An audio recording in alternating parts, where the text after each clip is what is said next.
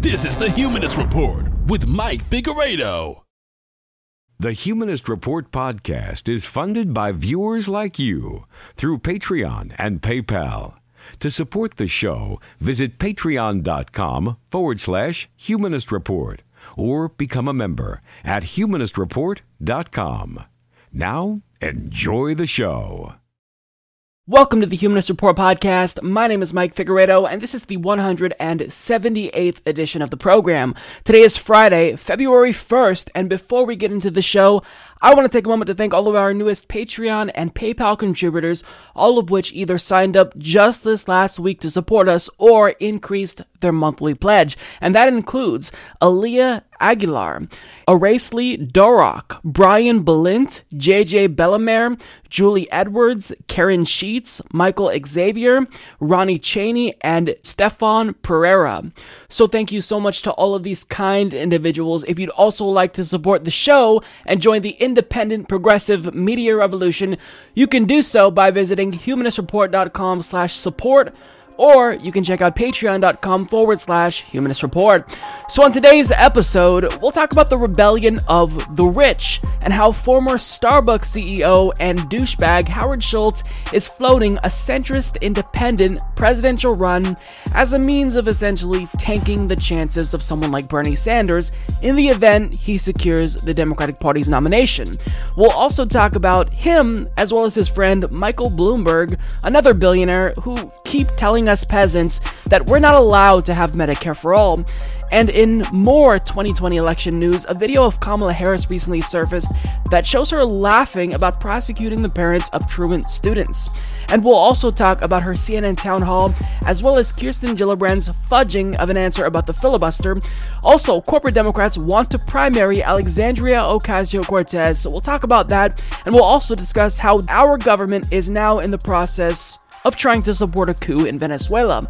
So, all of these topics, as well as others, will be discussed in today's show. Hopefully, you guys will enjoy the episode. Let's go ahead and get to it. Former Starbucks CEO and billionaire Howard Schultz floated the idea of a 2020 presidential run via Twitter, saying, quote, I love our country and I am seriously considering running for president as a centrist independent. Makes sense. Now, what Howard managed to accomplish here with that one tweet is honestly remarkable. He did something the DNC has been trying to do but has been unable to do. He brought together establishment Democrats and the progressive left because we all came together and united with one message. Fuck off, Howard Schultz. What are you doing? We all want you to go away forever. Now, if you think I'm joking, well, just look at the replies to that thread and you will see that Howard Schultz got blown the fuck out. I don't think I've ever seen a tweet ratio this much. So, some of the responses here, to give you an example. You have Randy saying, Shut the fuck up. Fuck off, coffee bitch. Don't do it, Howard. Man, you should actually do literally anything else. Why? Because you're rich? Fuck off. And those responses were just a snapshot of the broader response to Howard Schultz, because he also received some pushback um, if you will, in real life, where one patriot decided to tell Howard Schultz what we're all thinking. I am seriously considering running for president as a centrist independent. And I wanted to clarify the word independent, which I view uh, merely as a designation on the ballot. And Don't what, help elect Trump, you egotistical billionaire. That was just. That was brilliant. In fact, you know what? I gotta stand up for that one. That was brilliant. That person was a fucking patriot.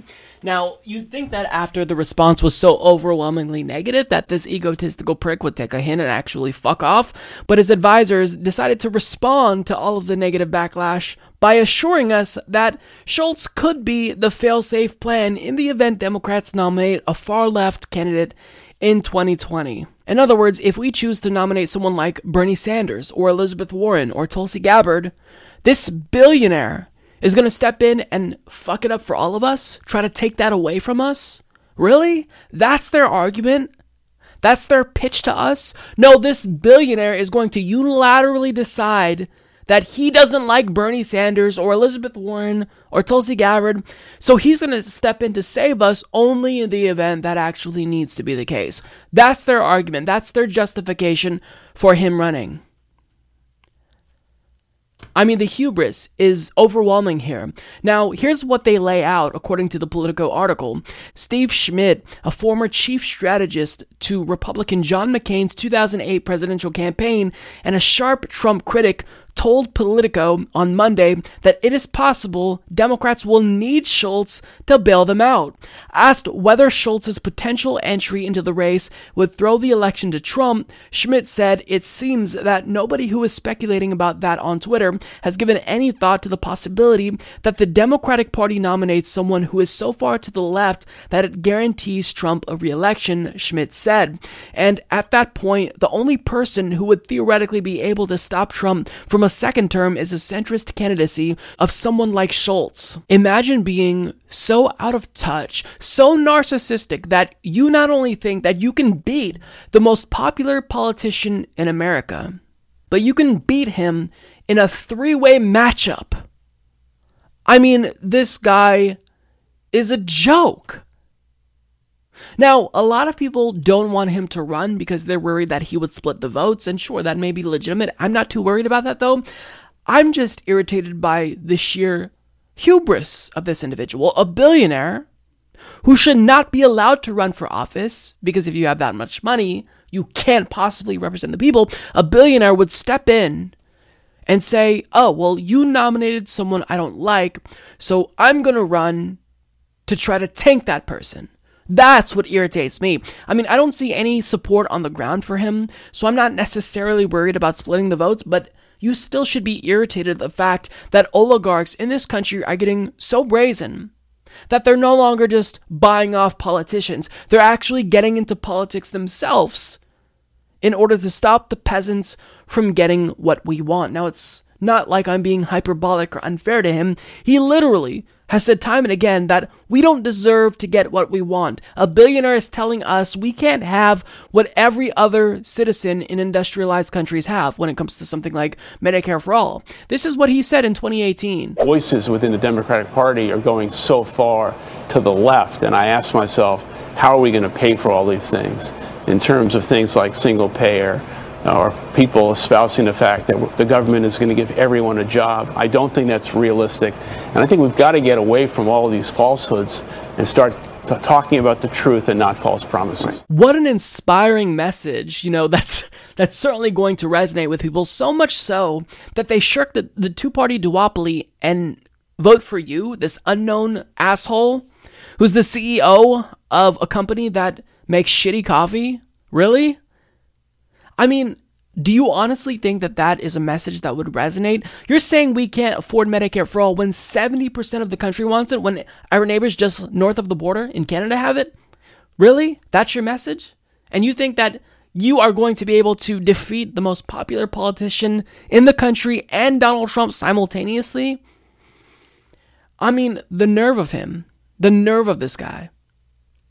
Think about how greedy he is. We can't have Medicare for all but we can give people like him tax cuts. We can't have Medicare for all, but we can have never ending wars in the Middle East and North Africa. Like, who do you think you are? Look, here's the thing. Let's just be real about this. Howard Schultz, regardless if you choose to run within the Democratic Party or run as a centrist independent, we're not giving you our votes. Nobody takes you seriously, and we're not going to vote for you. We will, however, take your wealth because every single billionaire is a policy failure. There should not be billionaires. The fact that we have billionaires shows that our economic system is fatally flawed because you amass so much wealth and in turn amass so much power that you think you can unilaterally thwart democracy and then be commended for it. Howard, fuck off. We all hate you, and we especially hate you more for condescendingly thinking that we're stupid enough to buy into your bullshit and that you can beat Bernie Sanders in a three way matchup. Get the fuck out of here. So, as of late, American oligarchs have been up in arms because they notice that the peasants are starting to revolt. And they should be worried because we're coming for that motherfucking wealth, bitch. But, anyways, what this is all about is them being outraged at the prospect of paying slightly higher taxes also, that way the peasants don't die due to a lack of health insurance. Now, their aggravation with the peasants first started when Alexandria Ocasio Cortez recently proposed a modest 70% marginal tax rate. Now, let me remind you that under the Eisenhower administration, the marginal tax rate was up to 90%, in fact, higher than 90%. So, what she's proposing isn't really all that extreme, but billionaires are offended at the prospect of the peasants getting people in power that actually represent their interests. And what's interesting is that after the billionaires' puppets in Congress, i.e., the Republican Party, tried to fearmonger and pretended as if marginal tax rates aren't a thing, they still failed because they learned that regardless of all of their propaganda, all of the bullshit being peddled by Fox News, this proposal is still incredibly popular. Now, to make matters worse for these oligarchs, presidential candidate Elizabeth Warren recently proposed a wealth tax that's similar to what we see in some European countries, where rather than taxing income, she actually taxes the assets of Americans worth more than $50 million at a 2% rate. And if you're a billionaire, then you get taxed at a 3% rate, which would bring in nearly $3 trillion in federal revenue over the next decade. And that proposal alone could pay for the total cancellation of student loan debt twice. So, these are proposals that are really scaring American oligarchs. And that's just from AOC and Elizabeth Warren. We haven't even seen Bernie Sanders' 2020 platform yet. But needless to say, the billionaire class and Wall Street are getting worried, and this is detailed in Politico by Ben White, and he explains how Wall Street is currently losing their shit about the prospect of a Bernie Sanders or Elizabeth Warren presidency. He explains top Wall Street executives would love to be rid of President Donald Trump, but they are getting panicked about the prospect of an ultra liberal Democratic nominee bent on raising taxes and slapping regulations on their firms. Early support from deep pocketed financial executives could give Democrats seeking to break out of the pack an important fundraising boost, but any association with bankers also opens up presidential hopefuls to sharp attacks from an ascendant left, and it's left senior executives on Wall Street flailing over what to do. Now, here at the Humanist Report, we've actually obtained exclusive footage showing billionaires' reaction and the executives on Wall Street's reaction to the rise of progressives like AOC and their proposals to tax these oligarchs. Here it is.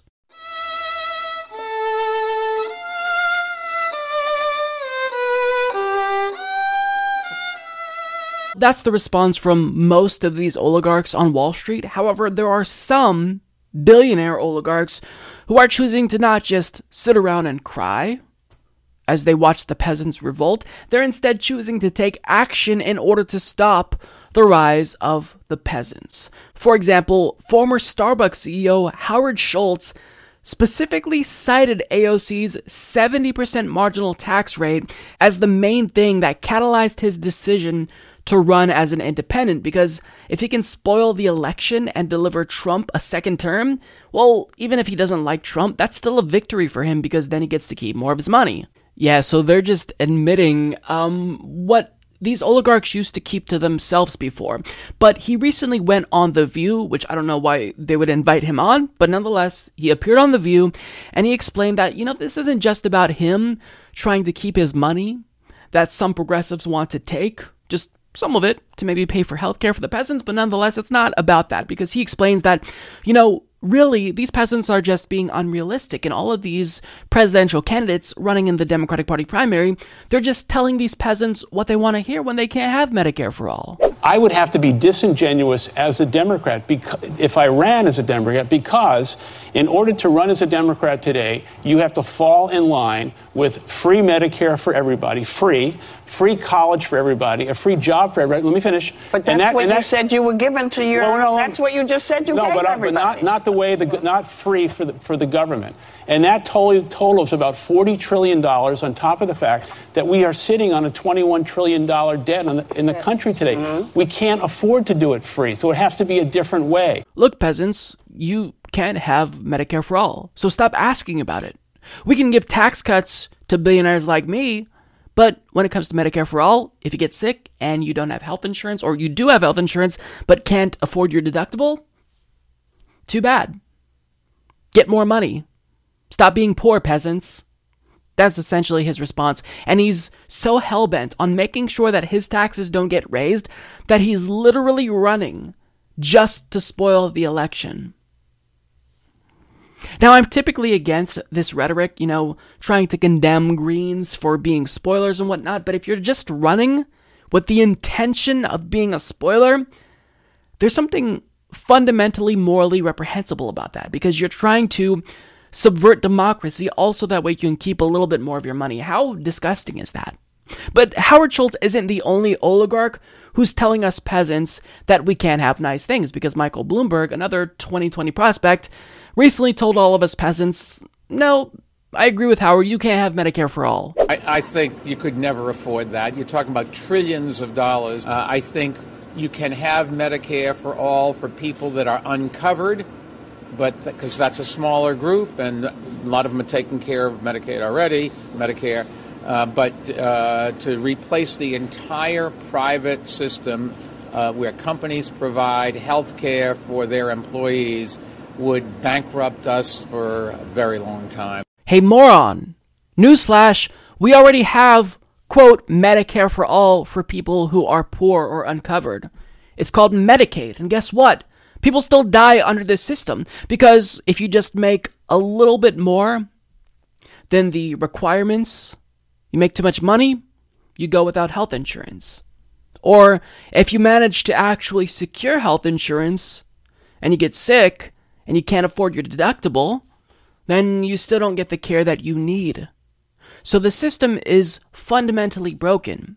But what these oligarchs care about is not you know, what peasants are dealing with, they care about keeping their money because they like being really, really rich. And if you threaten their wealth, then that will impact their lives in a really substantial way. They may have to sell one of their mansions or maybe go down to just having two private jets and maybe have a couple less butlers. And they really don't want to do that. So if, you know, you having healthcare and not dying if you get sick means they have to pay higher taxes and can't have more private jets, then fuck you. And what they don't realize that they're doing now is they're demonstrating, inadvertently so, to ordinary Americans that capitalism is incompatible with democracy.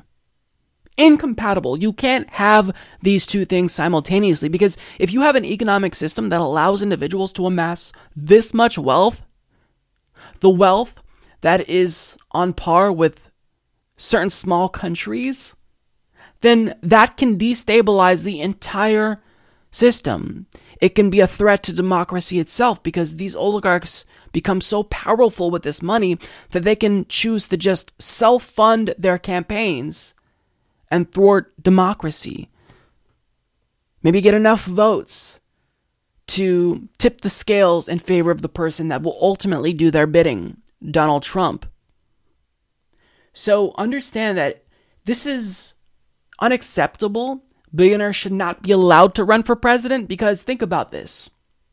If you or I wanted to run for president, would we be capable of self funding our campaigns? Of course we wouldn't. Richard Ojeda just had to drop out because he was relying on small donors, small dollar donors rather, and he just he couldn't see it going anywhere and he didn't want to keep taking their money. Richard Ojeda could have remained in the race if he was a billionaire. So it's becoming a privilege that you can run for president and be successful in politics if you have a lot of money.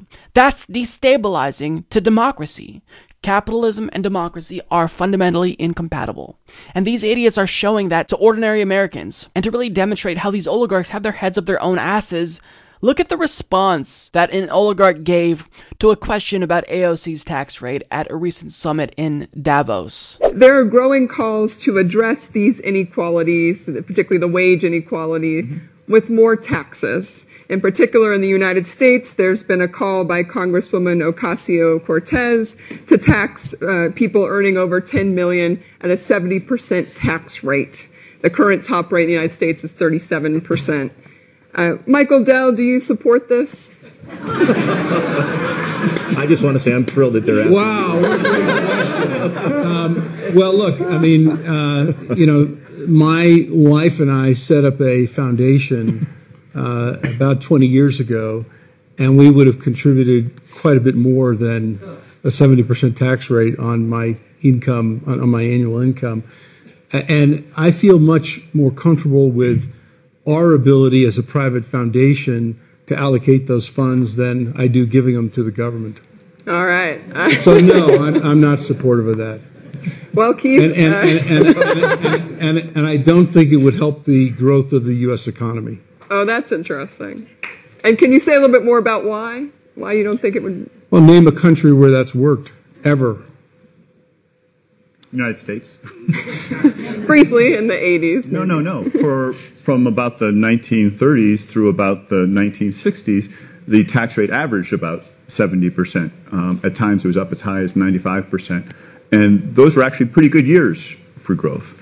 So I, I don't have a strong opinion on that proposal. A lot of the devil is in the details. Um, but I think it's, uh, there's actually a lot of economics that suggests that it's not necessarily going to hurt growth. These oligarchs aren't concerned with the pesky facts. In fact, they don't even know what the facts are because they don't need to know what the facts are. They don't need to know how valuable a marginal tax rate on wealth above 10 million can be to ordinary Americans. They don't have to care because they are completely out of touch with the struggle of everyday Americans. So while people in Flint still don't have clean drinking water, while people die every single year because they don't have health insurance, while elderly people are cutting their pills in half in this country, these oligarchs are complaining because we want to tax them a little bit more so we can have just a fraction of the comfort that they experience. And they can't deal with that. They can't have it because they want to have it all. It's the definition of greed. So we're getting to the point where we can't just talk about taxing these oligarchs more. We need to take their wealth, seize their assets, and make sure we don't have billionaires anymore. The billionaire, as it stands now, should go extinct. Not meaning that we should harm these individuals physically, meaning that there should not be billionaires take their wealth until they're no longer billionaires because every single billionaire is a policy failure.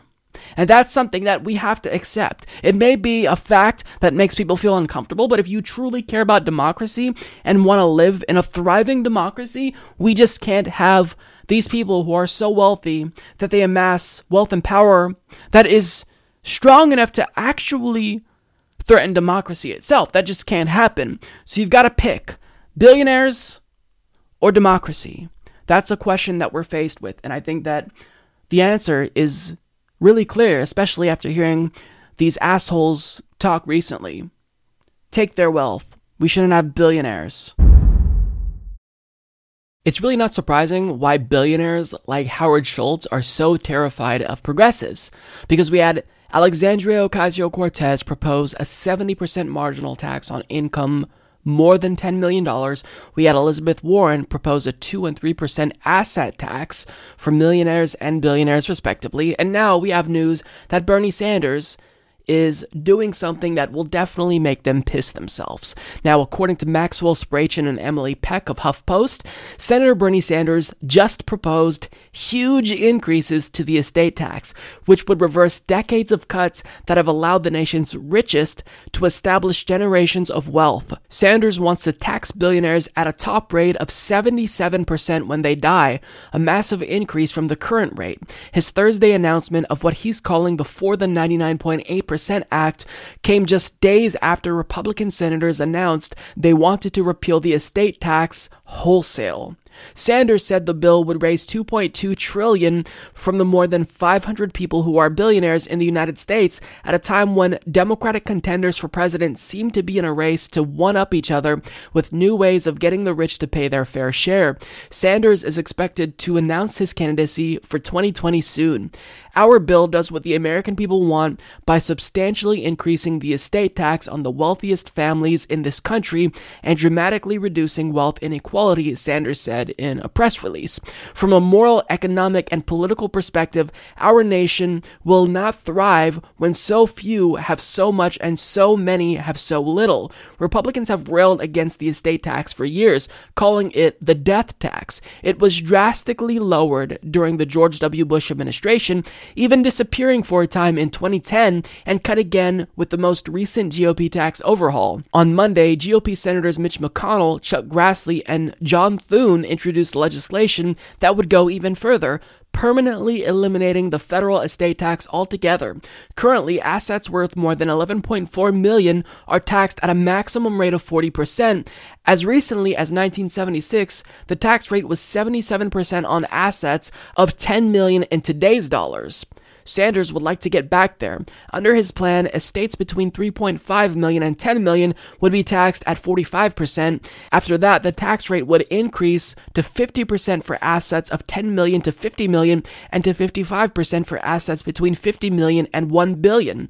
Any assets above that would be taxed at a rate of 77%. Sanders said the bill would affect the richest 0.2% of earners. Now, I just have to point out how clever this is because what Bernie Sanders decided to call this bill is the for the 99.8% tax. This will guard this bill from any obfuscation that Republicans will inevitably try. Because think about this. Whenever they talk about the estate tax, or as they call it, the death tax, they make it seem as if, you know, this is wealth that will be taxed, you know, to just ordinary Joes and farmers, when in actuality, this is the richest people that this will affect. So by calling it the 99.8% Act, the for the 99.8% Act, he's making it explicitly clear this doesn't apply to you, this doesn't apply to me, this applies to the ultra rich. So, this is absolutely something that's needed, and I love how he's right there to counter the Republicans' measure to eliminate the estate tax, and he's also there to add another hurdle to um, Howard Schultz here's plan to keep all of his wealth and, you know, be even more greedy. So when we see these different policy proposals from progressives, be it the asset tax from Elizabeth Warren or the marginal tax rate of income above 10 million from AOC and now the increase of the estate tax from Bernie Sanders, these are all meant to work in tandem. We would benefit as, as a society if these were all passed simultaneously, or not necessarily simultaneously, but if they all existed at the same time. Because if you live in a country where people can become so filthy rich that they surpass a billion dollars, then that speaks to the failure of our economic system because normal human beings they just don't need that much wealth. Think about this. If you had a billion dollars and you went out and you bought a Ferrari, it wouldn't even register. You wouldn't even realize that you had just spent a significant sum of money. It's an amount of wealth that is inconceivable. And not only that, with money comes power. So, as the amount of money that they have increases, so too does their level of power.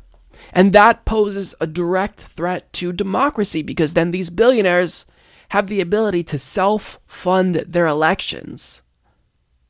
And they make it so that way they don't have to compete and start at city council and work their way up to get elected. They can just buy their way into the race, which is a privilege nobody else in the country has. They don't just have to buy off puppets to write the rules for them. Now they can just fund their own elections, get in, and cut their own taxes. That's exactly what Donald Trump did.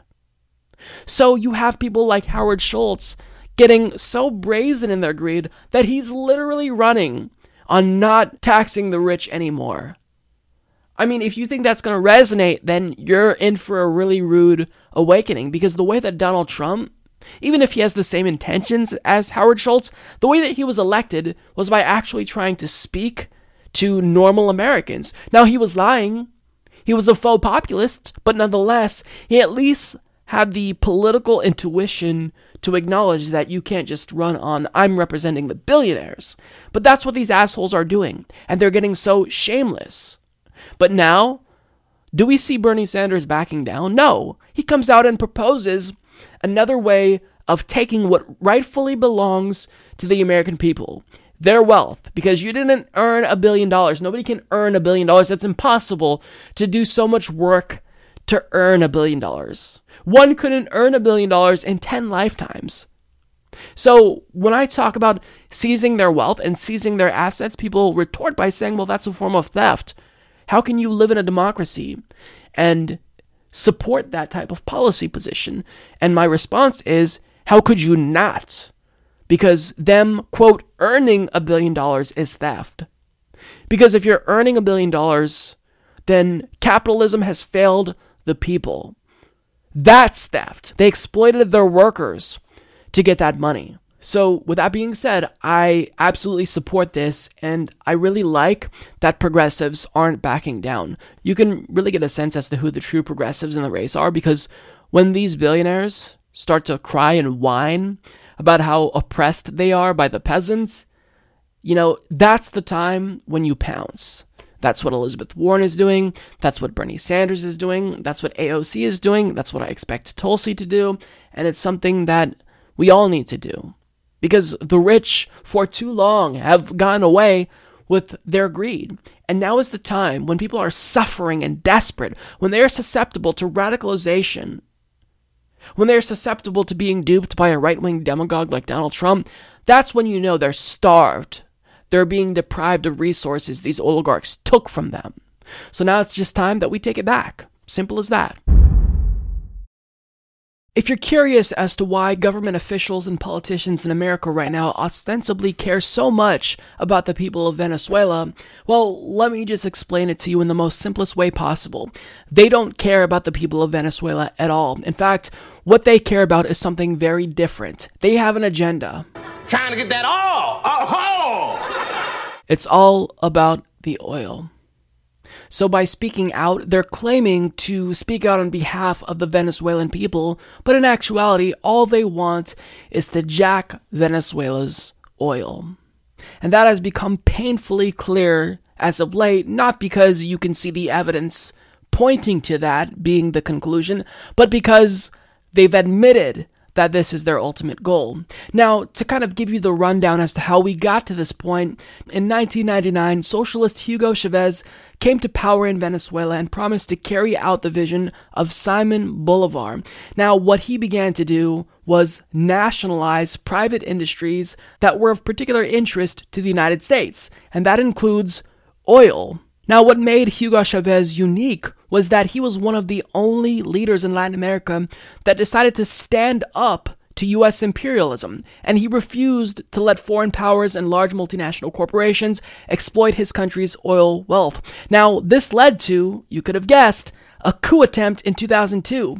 Now, even though it's the case that, you know, the Bush administration and the CIA had intelligence about the upcoming coup, and they even met with those who were planning to carry out the coup, well, they totally had nothing to do with it, guys. They assure us that that's the case. Now, anyone who knows anything about the situation in Chile with Allende, and just in general, U.S. involvement in Latin America, this was their response to the United States' is denial.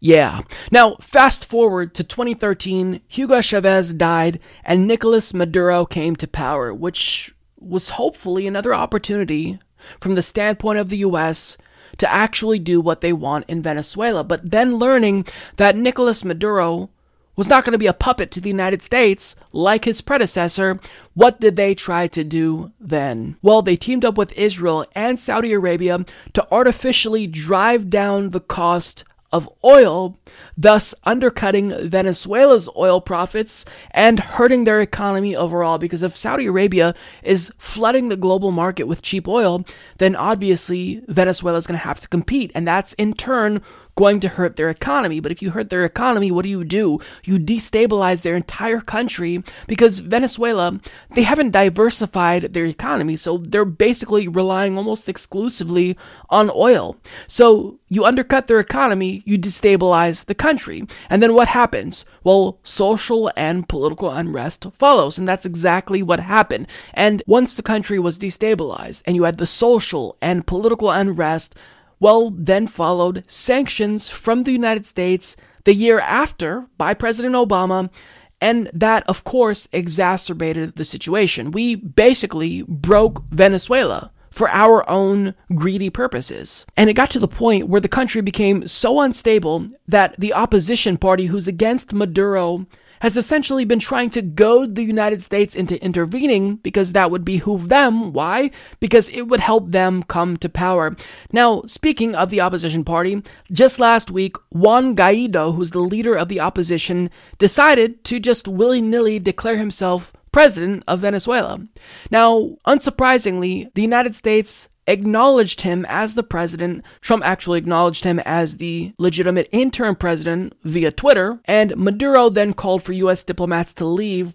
But of course, the U.S. refused to comply, citing Maduro's lack of legitimacy since they now don't view him as the rightful president. They view Guaido as the rightful president. So now we're in a situation where we want that oil so bad, we're willing to do everything, including possibly invading Venezuela. Now, I'm not being hyperbolic, and in this video, I think that what we're going to see from Trump's administration, particularly his national security advisor, John Bolton, a warmonger, is going to give you all the information you need that will make clear why we care so much about, about Venezuela. It's not about the people of Venezuela, it's about the oil in Venezuela. Now, that's basically an oversimplification. Everything that I've told you about isn't the full context. You can take a full 10 week course on Latin American politics as I did and still not have all of the details. But for the most part, that's the bare minimum context that you need in order to really grasp the details of the story. Now,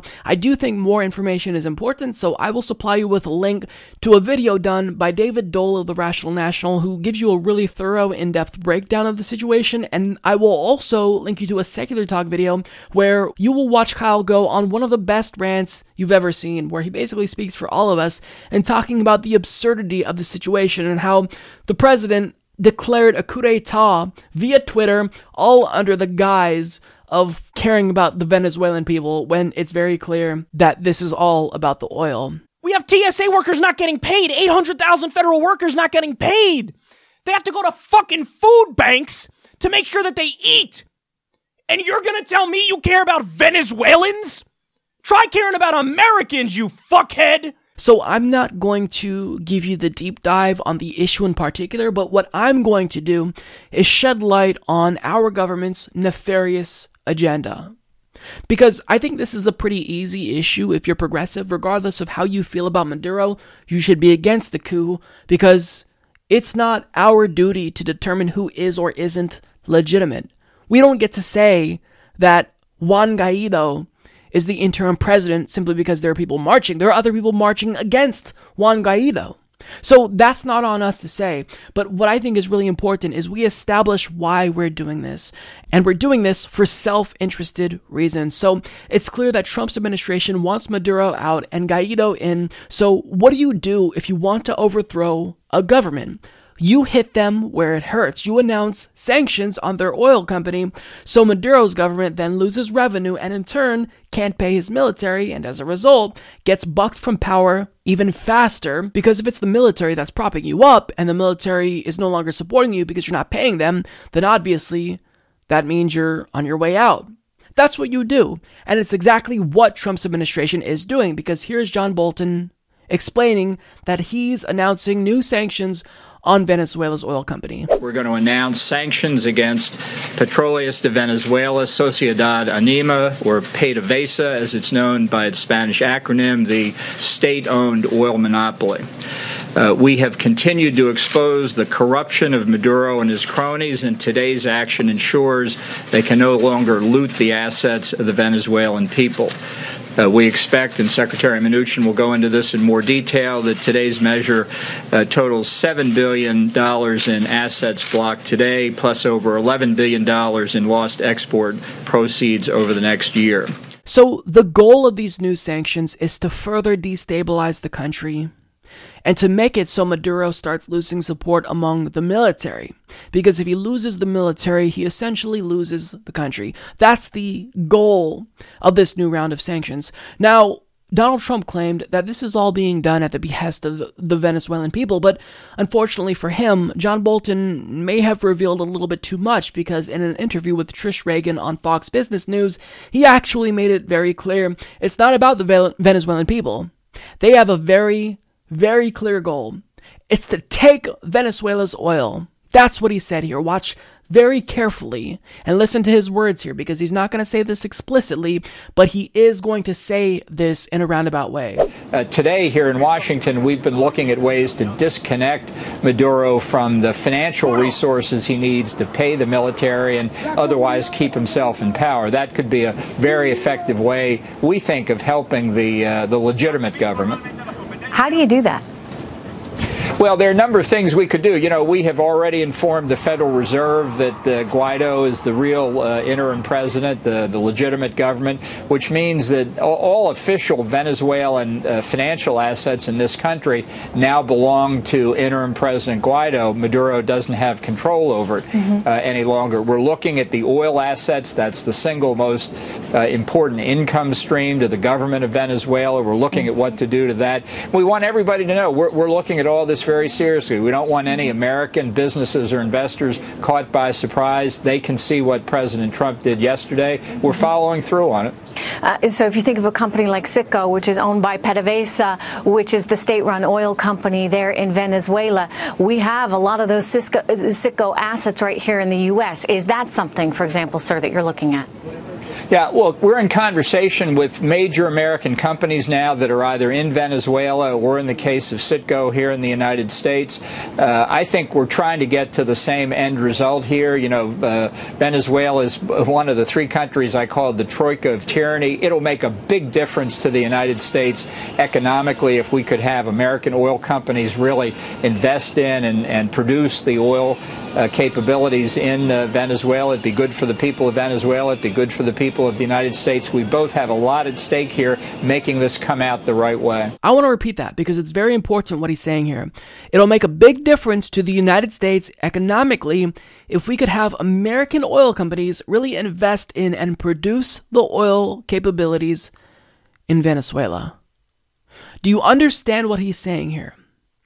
And the implications of what he's saying here?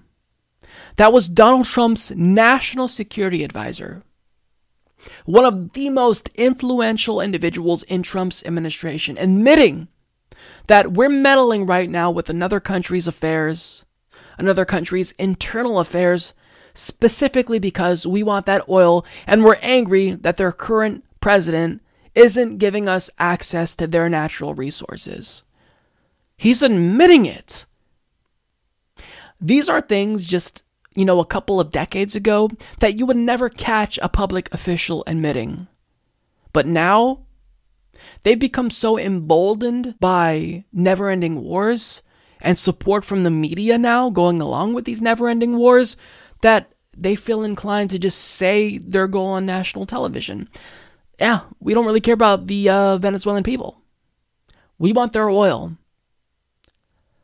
This is unbelievable. Now, to make matters worse, think about the context of the situation. That was the National Security Advisor saying we should take their oil. Now, the buck ultimately stops with Trump. And if Trump doesn't want to do that, Trump can say, No, John, we're not going to do that. However, let me remind you what uh, Donald Trump said with regard to Iraq's oil. We should have kept the oil when we got out. And you know, it's very interesting. Had we taken the oil, you wouldn't have ISIS because they fuel themselves with the oil. That's where they got the money. So you believe we can go in and take the oil? We should have taken the oil.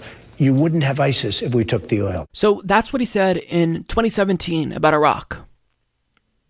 Now, hypothetically speaking, what happens if these new sanctions don't do what they're intended to do? What if they don't weaken Maduro ultimately? What if he thwarts off this coup attempt like Hugo Chavez thwarted off a coup attempt in 2002. What happens if they don't accomplish what they intended to accomplish? How far would they be willing to go? Is military action possibly on the table?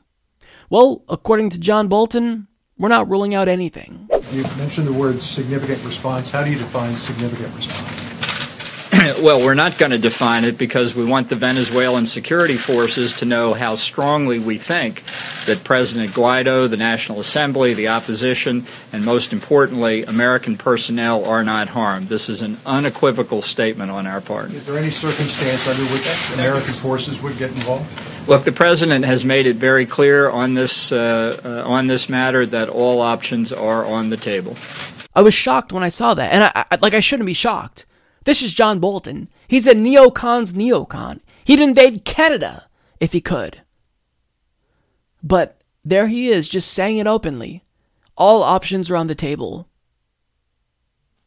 That's code for a military invasion is also on the table.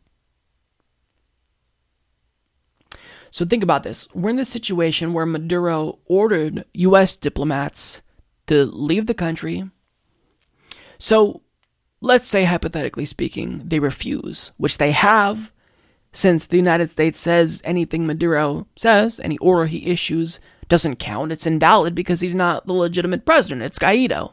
What happens if the police arrest those American diplomats?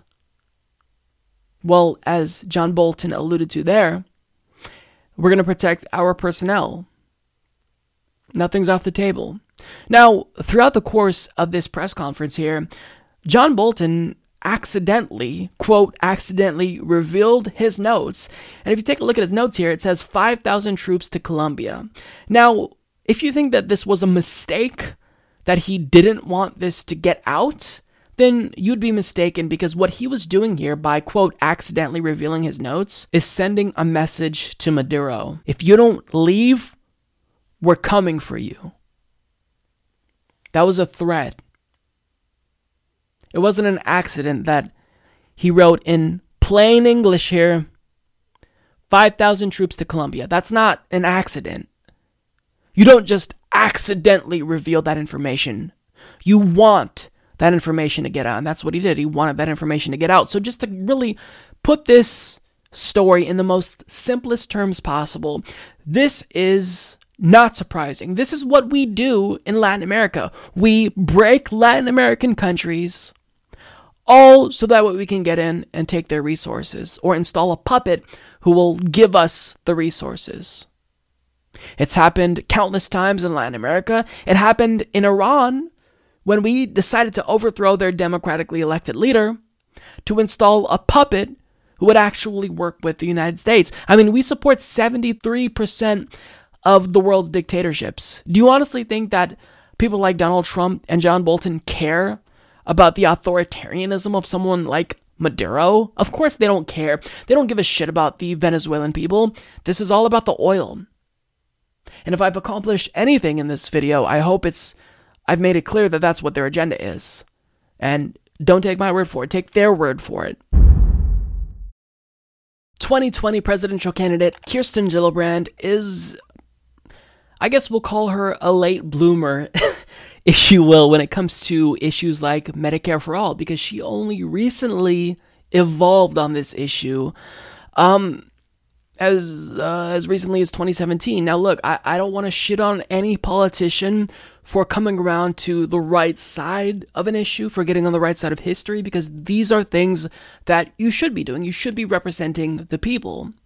However, with that being said, we need to be nuanced as progressives and understand that there's a difference between signing on to Medicare for All for purposes of political expediency and actually signing on to Medicare for All because you're going to be a leader and fight for it and vociferously and passionately argue for it and do what you can to deliver this policy to get it codified into law.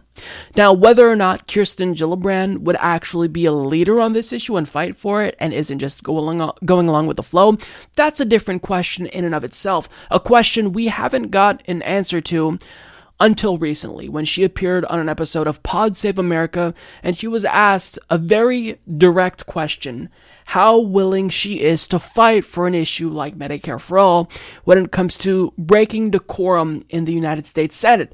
And she showed her cards right here because she made it clear she's not going to fight that hard. At best, um, you as president would have a Democratic majority in the House and a narrow Senate majority. Certainly not 60 votes, right, um, after this election. So there are no Senate Republicans in favor of Medicare for All.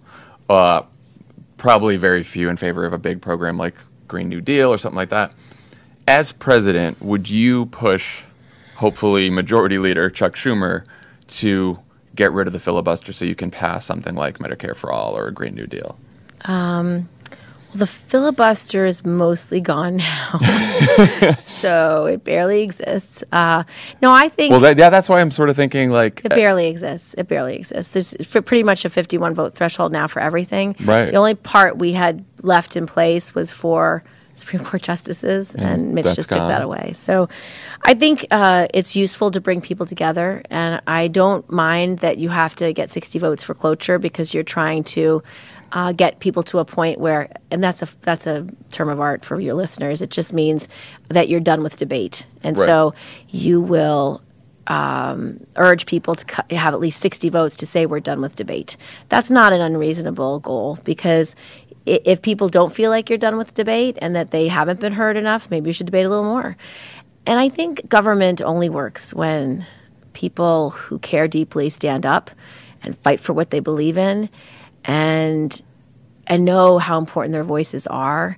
And so if you're not able to get 60 votes on something, it just means you haven't worked hard enough talking to enough people and trying to listen to their concerns and then coming up with a solution that they can support. So uh, I'm not afraid of it one way or the other. Uh, because but you'd be op- you'd be open to getting rid of it for something big like Medicare for I all. don't think we should have gotten rid of it for the Supreme Court justices because they're lifetime appointments, and I do think you should be able to earn at least 60 votes. Yeah. Um, but you know, I'll think about it. I, I you know, I, I can, I believe I can work well under either system mm-hmm. because if you don't have 60 votes yet, it just means you haven't done enough advocacy and you need to work a lot harder. So, long story short, what you just saw there was her essentially inadvertently admitting that she's not serious about Medicare for all, that she's not willing to be relentless in advocating for Medicare for all. And the ironic part about that clip is that she was filibustering when giving an answer as to why she wouldn't really want to get rid of the filibuster because she was filibustering, going on this tangent, explaining what cloture is. Thank you so much, Kirsten.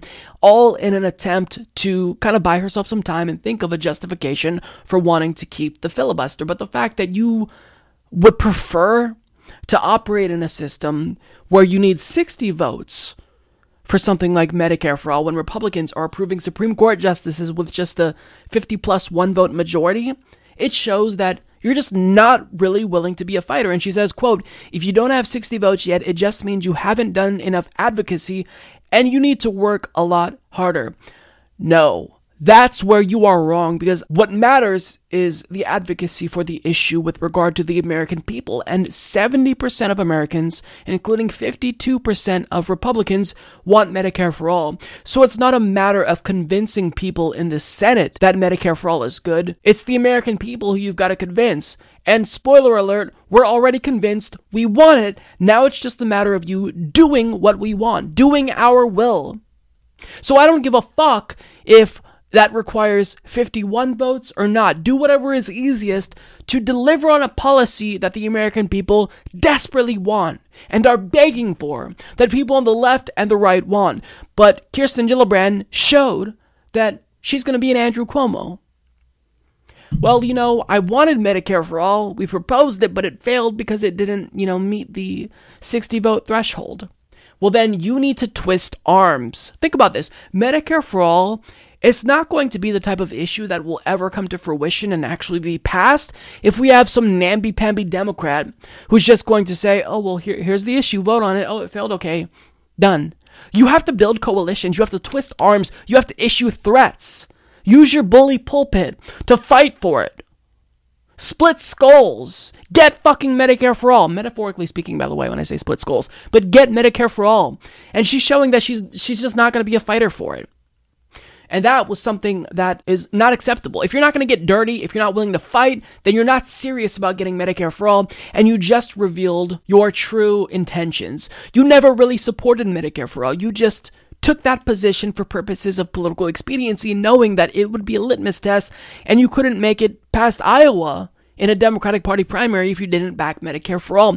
But we're past you just you politicians, you, you know, in a broader sense, we're past you all just simply saying, I support Medicare for all and paying lip service. Now that we've passed the coalition building part, now we're trying to see who's the true leader, who's w- really willing to go to bat for us. And clearly, it's not Kirsten Gillibrand. So at this point, I mean, you're not going to convince progressives that you're the real deal or anyone for that matter, because how could we trust that you're going to fight for us if you're not even willing to get rid of the filibuster? I mean, what a weak move. You're already conceding before the fight even begins. So she's not it if you're hoping for Medicare for all. Over the weekend, Kamala Harris kicked off her 2020 presidential campaign with a rally in Oakland, and this event attracted thousands of participants.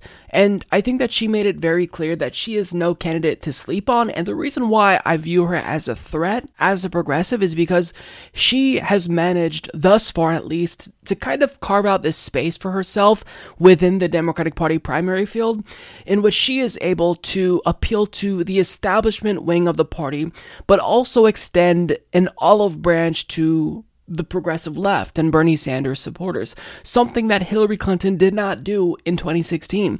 So she reminds me of a more charismatic, pseudo populist version of Hillary Clinton that is exponentially more politically astute because it's very clear Kamala Harris knows what she's doing. And it's not too surprising why many people were captivated by her speech because she not only preached unity and used the flowery rhetoric and platitudes that a lot of other establishment Democrats love to use, but she also did try to cater to progressives by talking about every American having the right to join a union, Medicare for all, and universal pre K. So it's very clear to me that she is a skilled politician.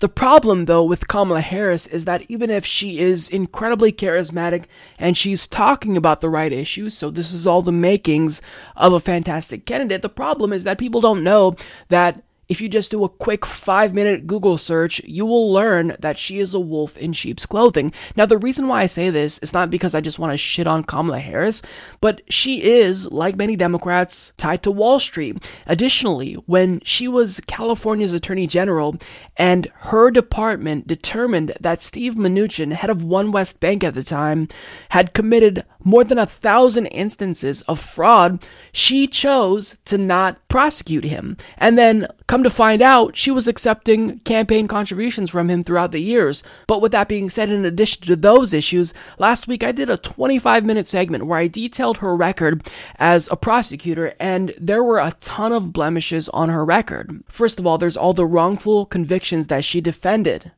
Second of all, there's the issue of her defending the use of prison slave labor.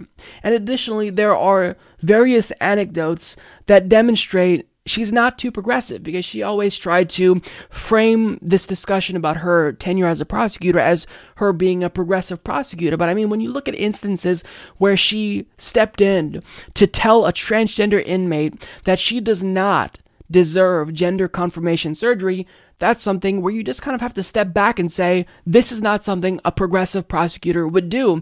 Now, one of the biggest blemishes on her record that I touched on last week but didn't get too deep into the details of was her decision as a prosecutor to aggressively enforce truancy laws to the point where she would literally prosecute the parents of kids who have multiple unexcused absences and fees.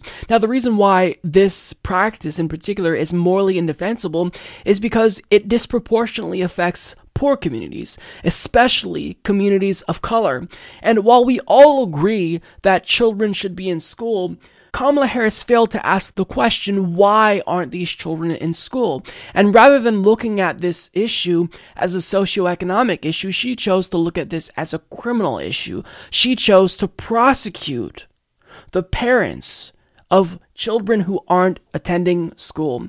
And in a video that recently surfaced from 2010, where she spoke to the Commonwealth Club, she said some things about her decision to pursue parents of uh, truant children that really were disturbing. So take a look, and I'm going to tell you why she's wrong here. I would not be standing here were it not for the education I received. And I know many of, many of us will say the same thing. And I believe a child going without an education is tantamount to a crime. So I decided I was going to start prosecuting parents for truancy. Well, this was a little controversial in San Francisco. and frankly, my staff went bananas. They were very concerned because we didn't know at the time whether I was going to have an opponent in my reelection race. But I said, look, I'm done. This is a serious issue, and I've got a little political capital, and I'm going to spend some of it. And this is what we did. We recognized that in that initiative, as a prosecutor and law enforcement, I have a huge stick. The school district has got a carrot. Let's work in tandem around our collective objective and goal, which is to get those kids in school. So, to that end, on my letterhead, now let me tell you something about my letterhead. When you're the DA of a major city in this country, usually the job comes with a badge. And there is often an artistic rendering of said badge on your stationery. So I sent a letter out on my letterhead to every parent in the school district outlining the connection that was statistically proven between elementary school truancy, high school dropouts, who will become a victim of crime and who will become a perpetrator of crime. We sent it out to everyone. A friend of mine actually called me and he said, Kamala, my wife got the letter. She freaked out. She brought all the kids into the living room, held up the letter, said, If you don't go to school, Kamala's going to put you and me in jail. yes. Yeah, to me, that is just unacceptable. Because if you are going to be a leader on the left, then you need to be especially sensitive to the issues facing our country's most vulnerable communities. And instead of asking the question, why are these children ha- having a difficult time attending school? Is there any underlying behavioral issues that need to be addressed? Is there income disparities in these communities where they are, uh, you know, they're more absent? What's the issue? Instead of trying to look at the issue she chose to prosecute the parents of children who were truant. Now, the reason why she mishandled this situation in a fundamental way is because, as Dana Goldstein points out in an article for New Republic, Quote, getting tough on truancy doesn't help students get an education, and it unfairly attacks the poor. Now, what this article attempts to do is bring some much needed understanding to the situation, because rather than just characterizing the parents of truant children as criminals and looking at them as the bad guys, well, maybe we should be asking why their kids aren't showing up to school. Now, keep in mind that these truancy laws are going to range depending on the state and district, and some of these are incredibly harsh. So, I mean, if you just have three unexcused absences, that can result in a fine. So, this story makes me think about how these laws can really be misused to make the poor even worse off than they already are. Because think about this if you have just three unexcused absences and you're already poor and you start racking up fines, then what does that do? That makes a family who's poor even more poor because now they have to dole out money for these fines, but in many instances, they can't pay these fines because they're poor. So if you rack up so many fines, then what happens? Well, then you get arrested and you go to jail. But that also compounds the situation because if you go to jail and you're unable to go to work, then you may be fired from your job. You may not have enough money because you missed work and your paycheck will be shorter. And if you're living paycheck to paycheck, then, I mean, this is clearly something that is not going to help the situation. And when you choose to prosecute them for not paying these fines and throw them in jail, at that point, I think it's safe to say that you're just being cruel.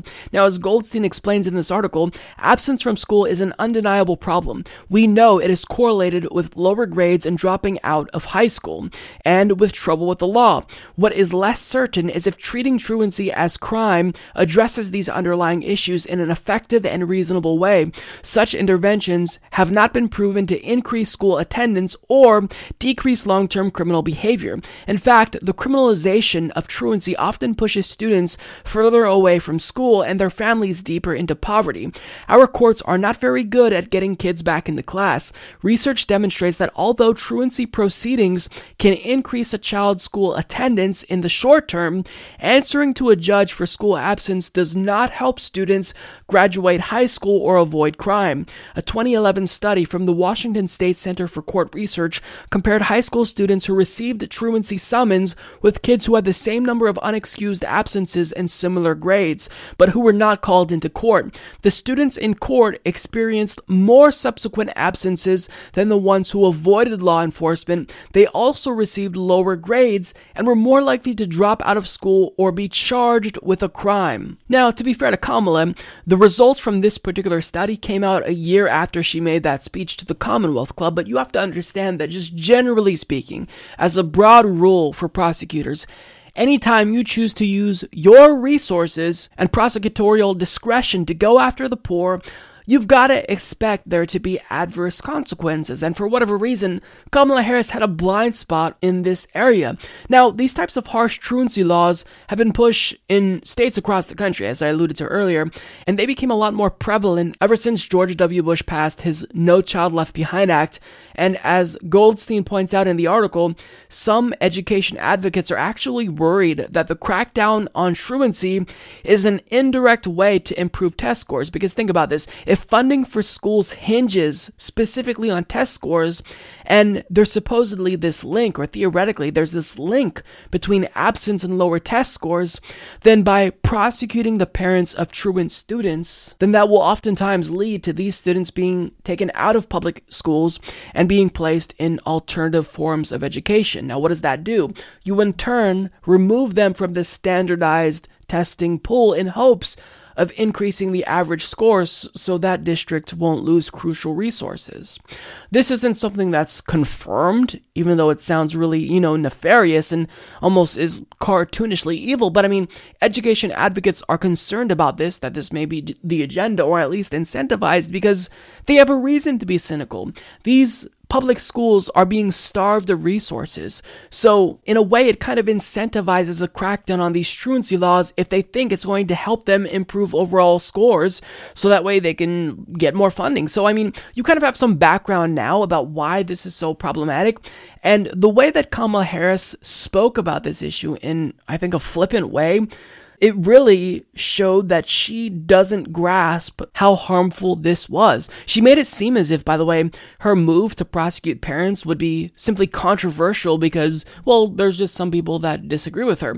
No, it's not controversial because it's a debatable issue. It's controversial because you are choosing to inflict harm on communities because of your misguided approach to education. Rather than focusing on this as a socioeconomic issue, you chose to treat this as a criminal issue.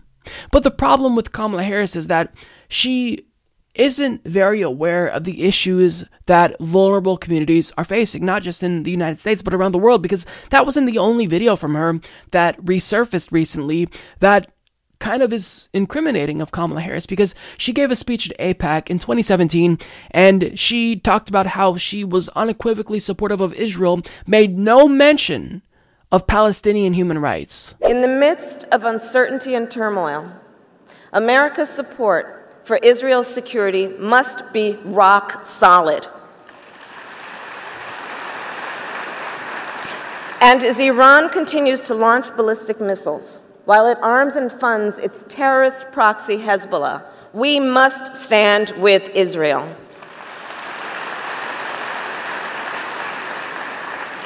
As Hamas maintains its control of Gaza and fires rockets across Israel's southern border, border we must stand with Israel. And as ISIS and civil war in Syria destabilize the region, displacing millions and threatening shared security interests, We must support all those affected by ongoing violence and terror, and we must stand with Israel.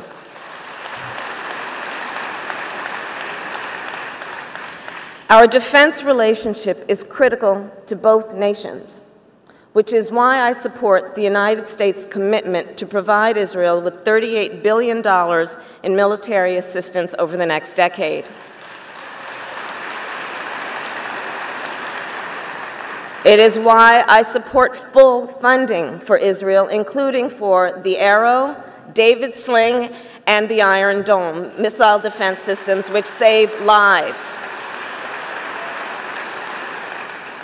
And that's why I am fully committing to maintaining Israel's qualitative military edge. So you saw her condemn Hamas for their violent actions, firing rockets off into Israel, which we don't support, but she made no mention of Israel's 2014 incursion into Gaza, made no mention of the numerous human rights abuses of Palestinians made no mention of the fact that Palestinians are treated as second class citizens in Israel. Made no mention of the fact that the far right Israeli government continues to build settlements on Palestinian land. So, I mean, this is just kind of another video that lends evidence to the claim that Kamala Harris really has this blind spot when it comes to the issues that vulnerable communities face. She's often quick to point to the criminality involved in these issues, but she doesn't actually look at these issues in a nuanced way. And this is an issue that she's going to have to come to terms with if she wants to win the Democratic Party nomination because you can speak in platitudes if you want. You can invoke policies like Medicare for all, which you should do, by the way, but you can invoke those policies in an attempt to court progressives. But unless you actually explain to us that as president, you're going to stand up for our country and the world's most vulnerable communities, then you're not progressive. You're just pretending to be a progressive. So, as you might have seen, CNN recently held a town hall exclusively for Kamala Harris in the state of Iowa, which is something I doubt they'll be doing for every other candidate. But nonetheless, they had a town hall with her, and as they usually do, they allowed the audience to ask certain questions. Now, watching this town hall, two things became very clear to me. One is that Kamala Harris is a very gifted politician. She's a charismatic speaker, and she knows what she has to say and do in order to not piss off a lot of people, especially the progressive left. But with that being said, another thing I learned about her is that even if she is a gifted politician and she's more politically astute than someone like Hillary Clinton or Joe Biden, she still hasn't perfected the politician's artful dodge. Because when she's dodging something and she gets uncomfortable and she doesn't want to answer a particular question, you see it on her face and it it doesn't go very well for her. So for example, she was asked a very simple, straightforward question about multi-billionaires. Is it morally defensible to have a system where multi-billionaires exist? And as you will see, she answered the question by saying nothing to address the crux of the issue that she was asked about. My question for you tonight is simple. In a society where nearly one in five children live in poverty, is the existence of multi billionaires morally defensible? Well, here's let's just say this. We have had policies in this country, at least in the last two decades, that have disproportionately benefited the top 1% to the exclusion of working families. We have a situation in our country right now where just recently this administration passed a tax bill that benefits big corporations in the top 1% to the exclusion of supporting working families. And that is unconscionable. And you are exactly right. We have babies in America today that are on the verge of starving we have families that cannot pay their bills. In fact, one of my proposals is that we address this inequity around what, I, what has been termed what would be one of the most significant tax cuts for middle class families in generations. And it is what I propose, I call it the LIFT Act. But what we would do is for families who are making less than $100,000 a year, they would receive a $6,000 tax credit that they could receive $500 a month. Understanding that we have so many families in America right now that are a $500 emergency away from complete financial catastrophe. Now, she continues on there for another minute or so without actually answering his original question, which, let me remind you, was whether or not it was morally defensible to have multi billionaires while people are in poverty. And she, you know, she gave a response that you'd expect from a politician. You know, it's time for them to pay their fair share, but she didn't address the crux of the question.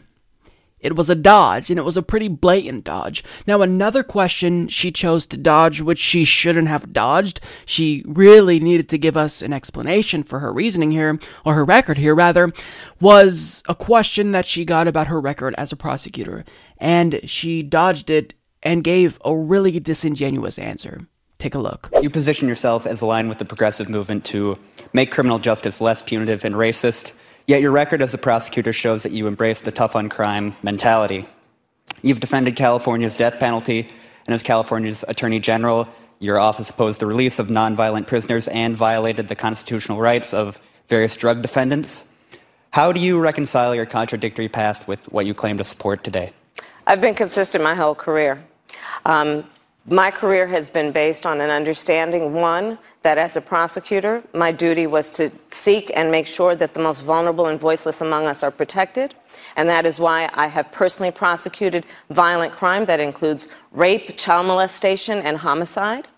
And I have also worked my entire career to reform the criminal justice system, understanding, to your point, that it is deeply flawed and in need of repair, which is why, as Attorney General, for example, I led the Department of Justice, which is the largest state Department of Justice in any state, in California and implemented the first of its kind in the nation implicit bias and procedural justice training for police officers. It is why I created the first in the nation for any Department of Justice an open data initiative that we named Open Justice for the first time, making transparent and showing the public statistics around deaths in custody arrest rates by race and making that information available to the public. Now, that was the most shameless dodge, I think, of this entire town hall because she didn't address the concerns of the person who asked the question. Now, of course, you know, as a politician, you want to tout all the good things about your record. That's just human nature, right? You want to talk about the good things that you've accomplished, but you're not addressing the real issue here, the real criticisms that the left have, the legitimate criticisms, mind you, of your record as a prosecutor. Now, you can talk about all of the wonderful things that you've done. Nobody's saying that, you know, you didn't do anything good. We're not trying to take those accomplishments away from you, but I mean, you did things that are indefensible. You defended wrongful convictions. You defended the use of prison slave labor you were against a transgender inmate having gender confirmation surgery. These are things that aren't going to go away that you need to address, but instead she decided to dodge the question. Now, credit where it's due, Jake Tapper actually followed up and asked her to really give a meaningful, a more meaningful response. And it was clear that she quickly tried to change the subject because she didn't want to talk about her record as a prosecutor. And Riley's question is uh, I'm sure you've been hearing this too. This is a criticism we're hearing of you from the left yeah. as you entered the fray. Um, and they talk about things that you did as Attorney General or as prosecutor or, or as a district attorney in San Francisco. Yeah. Let me just ask about one of them, sure. um, which is uh, when you were Attorney General, you opposed a, a legislation that would have required your office to investigate fatal shootings involving police officers. Why did you oppose that bill? So I did not oppose the bill. Um, I had a process when I was Attorney General of not weighing in on bills and, and, initiatives because as Attorney General I had a responsibility for writing the title and summary. So I did not weigh in. But behind the scenes, I'm going to tell you, I, I compare my record to any prosecutor, any elected prosecutor in this country in terms of the work that I have done to reform the criminal justice system. I am a daughter of parents who met when they were active in the civil rights movement. Nobody had to teach me about the disparities in the criminal justice system. I was born knowing what they are. That right there is exactly why people don't trust politicians. It's infuriating because when we ask you for an answer twice, they try to change the subject, change the conversation, and start talking about something else. No, we asked you about this. Give us an answer about this. But she didn't do it. So that was a really poor moment for her. But I don't want to give you the impression that her entire performance was bad because I think just, you know, by and large, stepping back and looking at this town hall as a whole, I mean, it was okay, right? She didn't do bad per se, but she didn't necessarily perform amazingly. In fact, there were some answers that I think she gave a really perfectly reasonable and progressive response to. For example, when the question of Medicare for All came up, I think she had a great answer. What is your solution to ensure that people have access to quality health care at an affordable price? And does that solution involve cutting insurance companies as we know them out of the equation? Um, I believe the solution, and I'm and I'm actually feel very strongly about this, is that we need to have Medicare for all. That's just the bottom line to live in a civil society, to be true to the ideals and the spirit of who we say we are as a country, um, we have to appreciate and understand that access to health care is a, it should not be thought of as a privilege. It should be understood to be a right. It should be understood to be something that all people should be entitled to so that they can live a productive life, so they can have dignity. And having a system that makes a difference in terms of who receives what based on your income is unconscionable, it is cruel, and in many situations that I have witnessed, inhumane. Now, I was genuinely impressed. I think that that was a virtually perfect answer. Because she's saying what she needs to say. You're not going to make it through a Democratic Party primary if you don't back Medicare for All unequivocally. And she, right there, committed to supporting Medicare for All. There was no, you know, uh, weasel language about access to healthcare. She said very clearly she supports Medicare for all, and she went on to talk about how these health insurance companies prioritize profits over people. So, great answer. Now, she did, however, kind of stumble when Jake Tapper asked for a follow up, and I'll tell you where she went wrong. So, for people out there who like their insurance, they don't get to keep it? Well, listen, the idea is that everyone gets access to medical care. And you don't have to go through the process of going through an insurance company, having them give you approval, going through the paperwork, all of the delay that may require. Who of us has, has not had that situation where you got to wait for approval and the doctor says, well, I don't know if your, your insurance company is going to cover this? Let's eliminate all of that. Let's move on.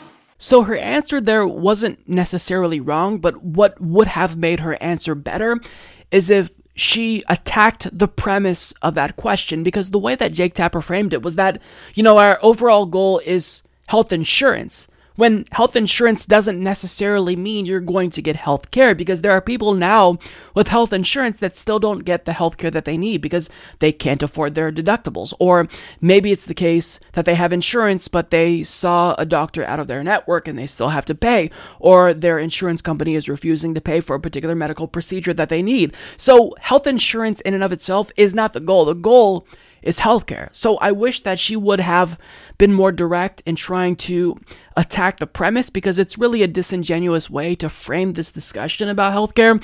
So she stumbled there, but for the most part, I mean, her answer was okay, it was fine. I think that we have to make sure that we take the profit motive out of the healthcare debate and the industry generally speaking and that's basically what she alluded to. Great. Now, in regards to her supposed support for Medicare for All, we do need to be savvy. And I'm almost positive she's bullshitting all of us.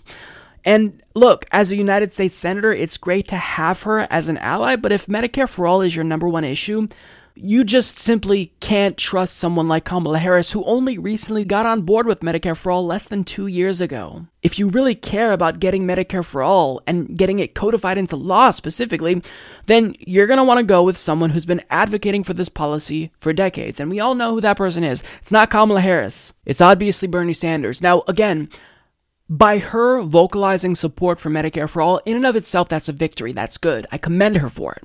We don't want to shit on politicians too much when they come around to the right side of history and do what we want. But with that being said, in a really crowded Democratic Party primary field in 2020, I'm not going to risk going with a bullshitter who's just saying what we want her to say in order to pass a litmus test and then go on to get elected and never actually get Medicare for All passed. I'm going to go with the person who's been advocating for Medicare for All for decades. We interrupt this program to bring you a special report. So, I usually don't like doing things like this where I break the fourth wall, if you will, but I'm in the process of editing this video, and I can't even finish editing the video, and I find out this that Kamala Harris already backtracked. like, you can't make this shit up. As I make the video where I'm speculating about her being a bullshitter when it comes to Medicare for All, I can't even put out the video before she proves me right. Wow. So, in other words, we should always trust our instincts about corporate Democrats. So, I'm not going to get into the details of that right now. There will be a video on this.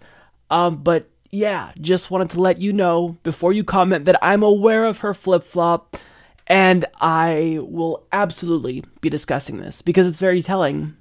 If you can't hold strong when it comes to Medicare for All and you're already backing down just like 12 hours after getting attacks from the right because of what you said, you're not going to be the person that's actually going to accomplish Medicare for All. So, what a joke. Anyways, back to your regularly scheduled Humanist Report programming. So that's what I'll say about this. We need to be cognizant of the fact that there are going to be politicians who will tell us what we want to hear, who will speak about Medicare for all in very direct, progressive terms, but when the question comes to them fighting for it, I don't know that they're going to do it. We, we, we saw that Kirsten Gillibrand basically just showed her cards and saying she wouldn't get rid of the filibuster to pass something like Medicare for All. And Kamala Harris also kind of showed her cards with regard to this issue during this town hall because when somebody asked her what would be her number one priority as president, Medicare for All was not her answer. It was tax cuts. What is the very first thing you would do as president of the United States? Pass the LIFT Act Pass the LIFT Act, which I mentioned earlier, which is and would end up being one of the most significant middle and working class tax cuts in recent generations in the United States. Wrong answer.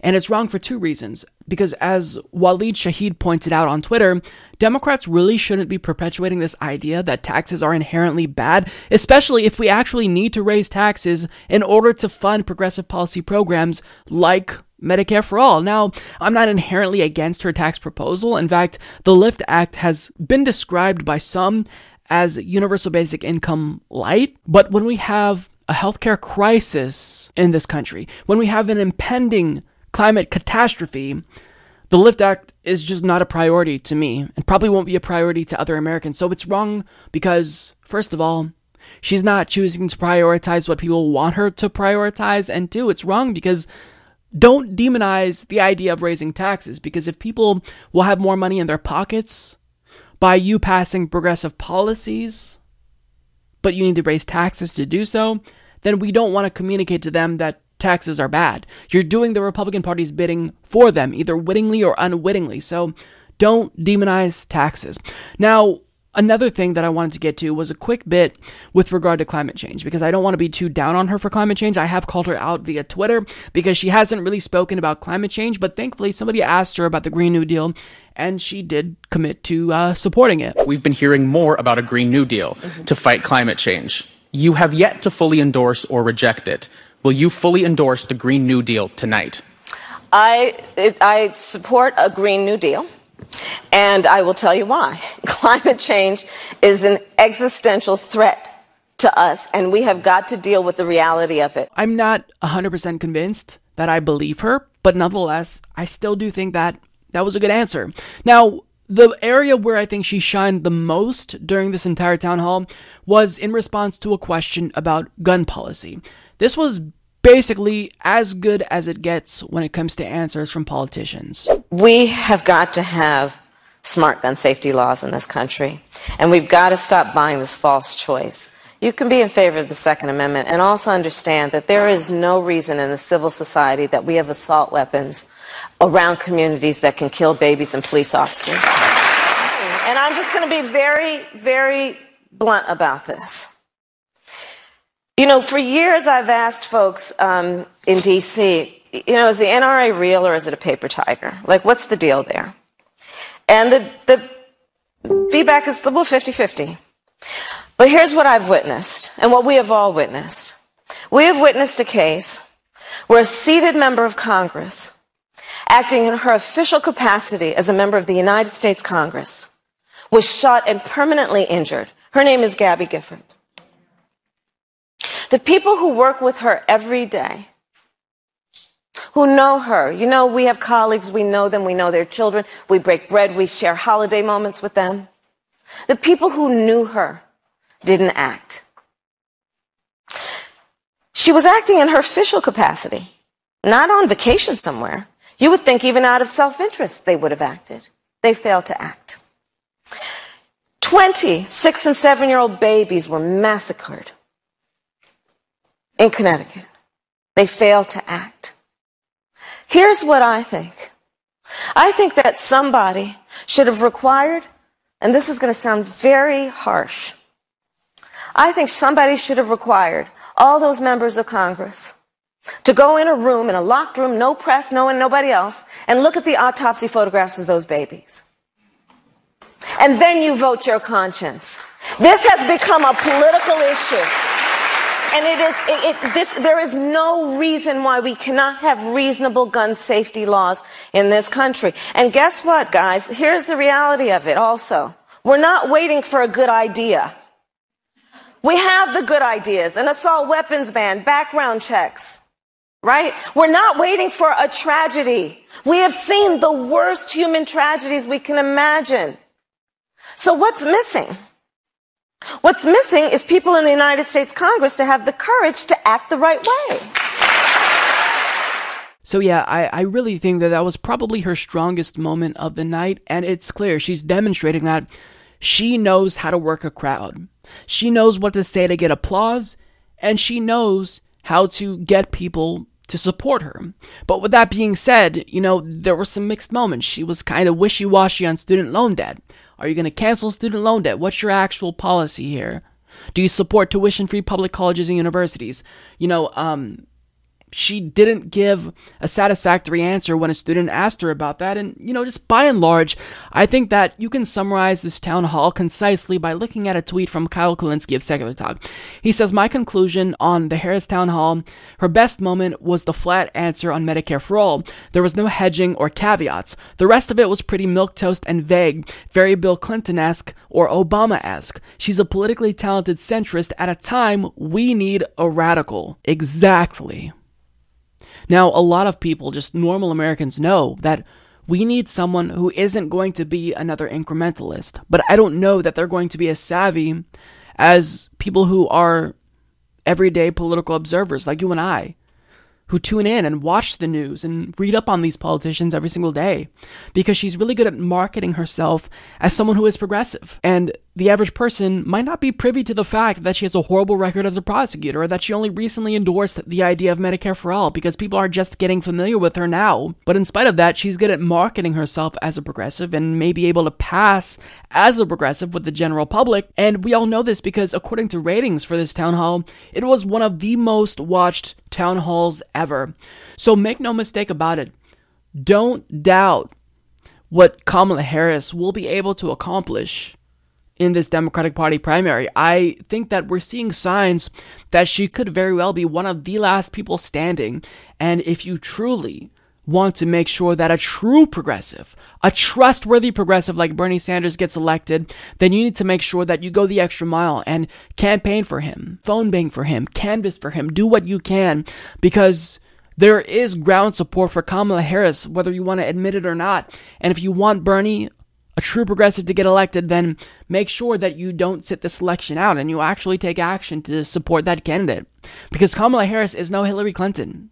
She's more politically savvy, she's more politically astute, and I think she's able to convince people that she is progressive. But in actuality, I think that we all know what to expect in the event she's elected. Another centrist, another Bill Clinton or Obama esque politician, as Kyle Kulinski states, that's going to do a couple of good things as president, but not address the crises, the many crises that we face as Americans. So, um, yeah, it, it was a town hall that was just okay.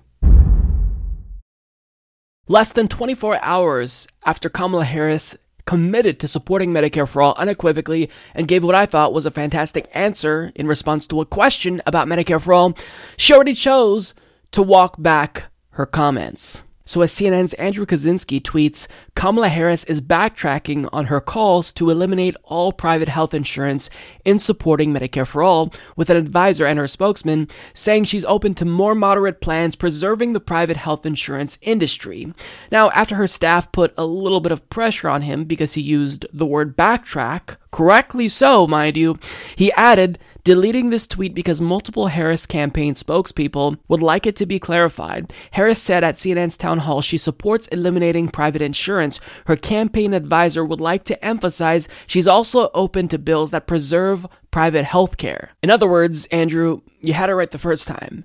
She backtracked. So now what we're left with is an article that states Kamala Harris is open to multiple paths to Medicare for all. Now, before we get to the article in question, let me just decode that for you. It means she's not serious about Medicare for all because if you're already showing that you are willing to compromise before the real fight even begins, you are not serious about Medicare for all. And this speaks to the other candidates as well, like Kirsten Gillibrand and Cory Booker, who all of a sudden had this epiphany and decided to support Medicare for all conspicuously two years before an election, but nonetheless, they supported it, which is good. But it shows that this sudden evolution, even if it's a win, it still means you're not ready to lead on this issue. And Kamala Harris is absolutely not willing to lead because think about this. The minute you propose Medicare for all, hypothetically speaking, let's say you become president, you introduce Medicare for all. Do you understand the battle that you are going to have to fight? You need to know what you're getting yourself into. But Kamala Harris, she already showed to us that look, even in the most minimal backlash that I received, that's enough for me to cave and walk back my comments. She's not serious about Medicare for all. Now, as the article reports, by stating she would eliminate private insurers as a necessary part of implementing Medicare for all, California Senator Kamala Harris during a CNN town hall Monday night sent a shockwave through the national healthcare debate. Harris's comments underscored the extent to which a move to single payer would radically overhaul the current system and in frankly addressing one of the transition's most politically difficult steps, stepped directly into her critics' crosshairs. Republicans attacked Harris within minutes of her remarks, tweeting that she says she wants to eliminate private health insurance, even if you like your plan. By Tuesday morning, former Starbucks boss Howard Schultz was piling on, and fellow billionaire potential presidential candidate Michael Bloomberg, the former mayor of New York, was dismissing the entire plan as a fiscally ruinous pipe dream. As the furor grew, a Harris advisor on Tuesday signaled that the candidate would also be open to the more moderate healthcare reform plan plans which would preserve the industry being floated by other congressional Democrats. It represents a compromise position that risks angering Medicare for All proponents who view eliminating private health insurance as key to enacting their comprehensive reform. Both the advisor and Harris National Press Secretary Ian Sams said her willingness to consider alternate routes to a single payer system should not cast doubt on her commitment to the policy. Medicare for All is the plan that she believes will solve the problem and get all Americans covered. Period, Sams told CNN. She has co sponsored other pieces of legislation that she sees as a path to getting us there, but this is the plan she is running on. Okay, so Either one of two things is likely true in this situation.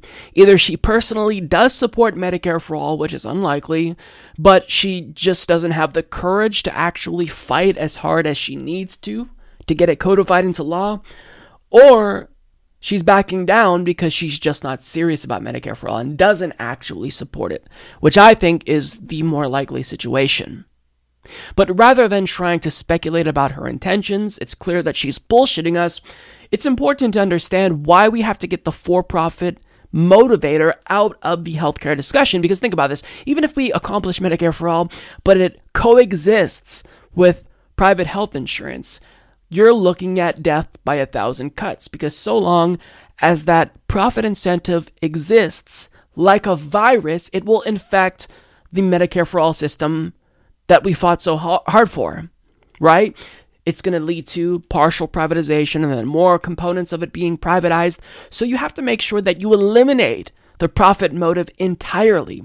Now, is that's still preferable to what we have now, where you have for profit and private health insurance companies, or excuse me, for profit and public existing simultaneously. Well, sure, but understand that if you want a Medicare for all system long term, you've got to strip away that profit incentive. Kamala Harris just vocalized the fact that she's not serious about that. And to go so far as to co sponsor other bills that are half measures that won't put us on the path towards Medicare for all, that shows she is just trying to say what she needs to say in order to get elected. That's all that this is about. So I am absolutely disappointed, but not surprised at all. Because even if I could acknowledge and give credit where it's due that she gave a phenomenal answer when she was asked about Medicare for All and said everything she needed to say, for the most part, well, your willingness to back down shows that you're not serious when it comes to Medicare for All because what you need to do is stake out a position and then plant your feet firmly in the ground, expecting attacks against you.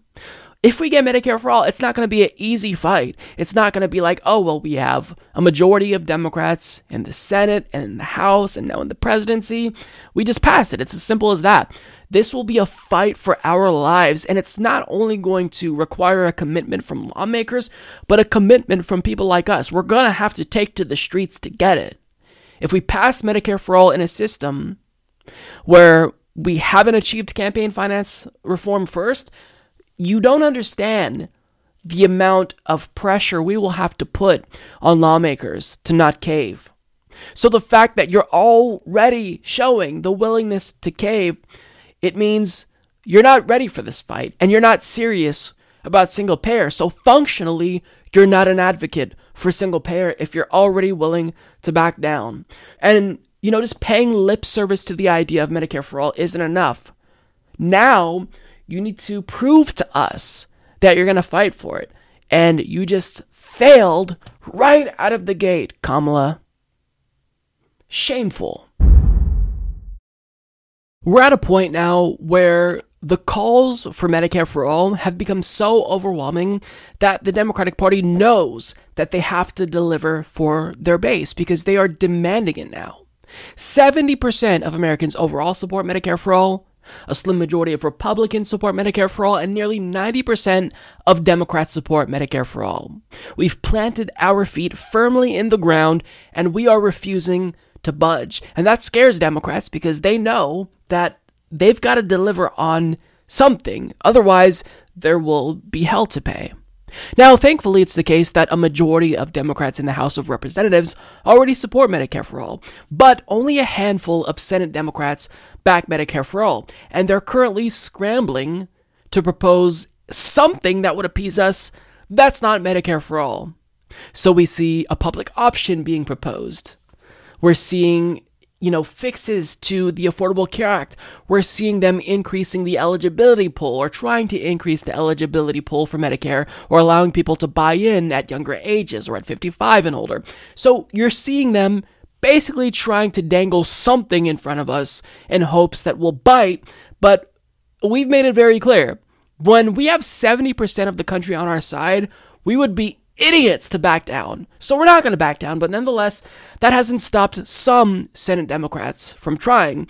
And as a Politico article by Alice Miranda Ollstein and Adam Cancryn points out, several likely 2020 Democratic presidential candidates are pushing plans for something short of universal health care, a move already creating friction within the party's empowered left wing, which has panned any attempts to water down the progressive dream of a single payer system. One idea gaining support is allowing some demographic groups to buy into Medicare earlier than age 65 while still incrementally building on Obamacare coverage gains. It's easy to say Medicare for all and make a good speech, but see no action, said Senator Sherrod Brown of Ohio, a potential 2020 candidate who has a proposal that would give retiring police and firefighters access to Medicare before 65. I want to see action. It's a pathway Brown and many in the party establishment have gravitated toward in recent months, one that balances the desire to make a Trump era lurch leftward with memories of the political blowback Democrats endured for a decade after their last revamp of the nation's health system. So the Democrats, with their eyes on 2020, have introduced at least eight plans for expanding health coverage beyond Obamacare's gains.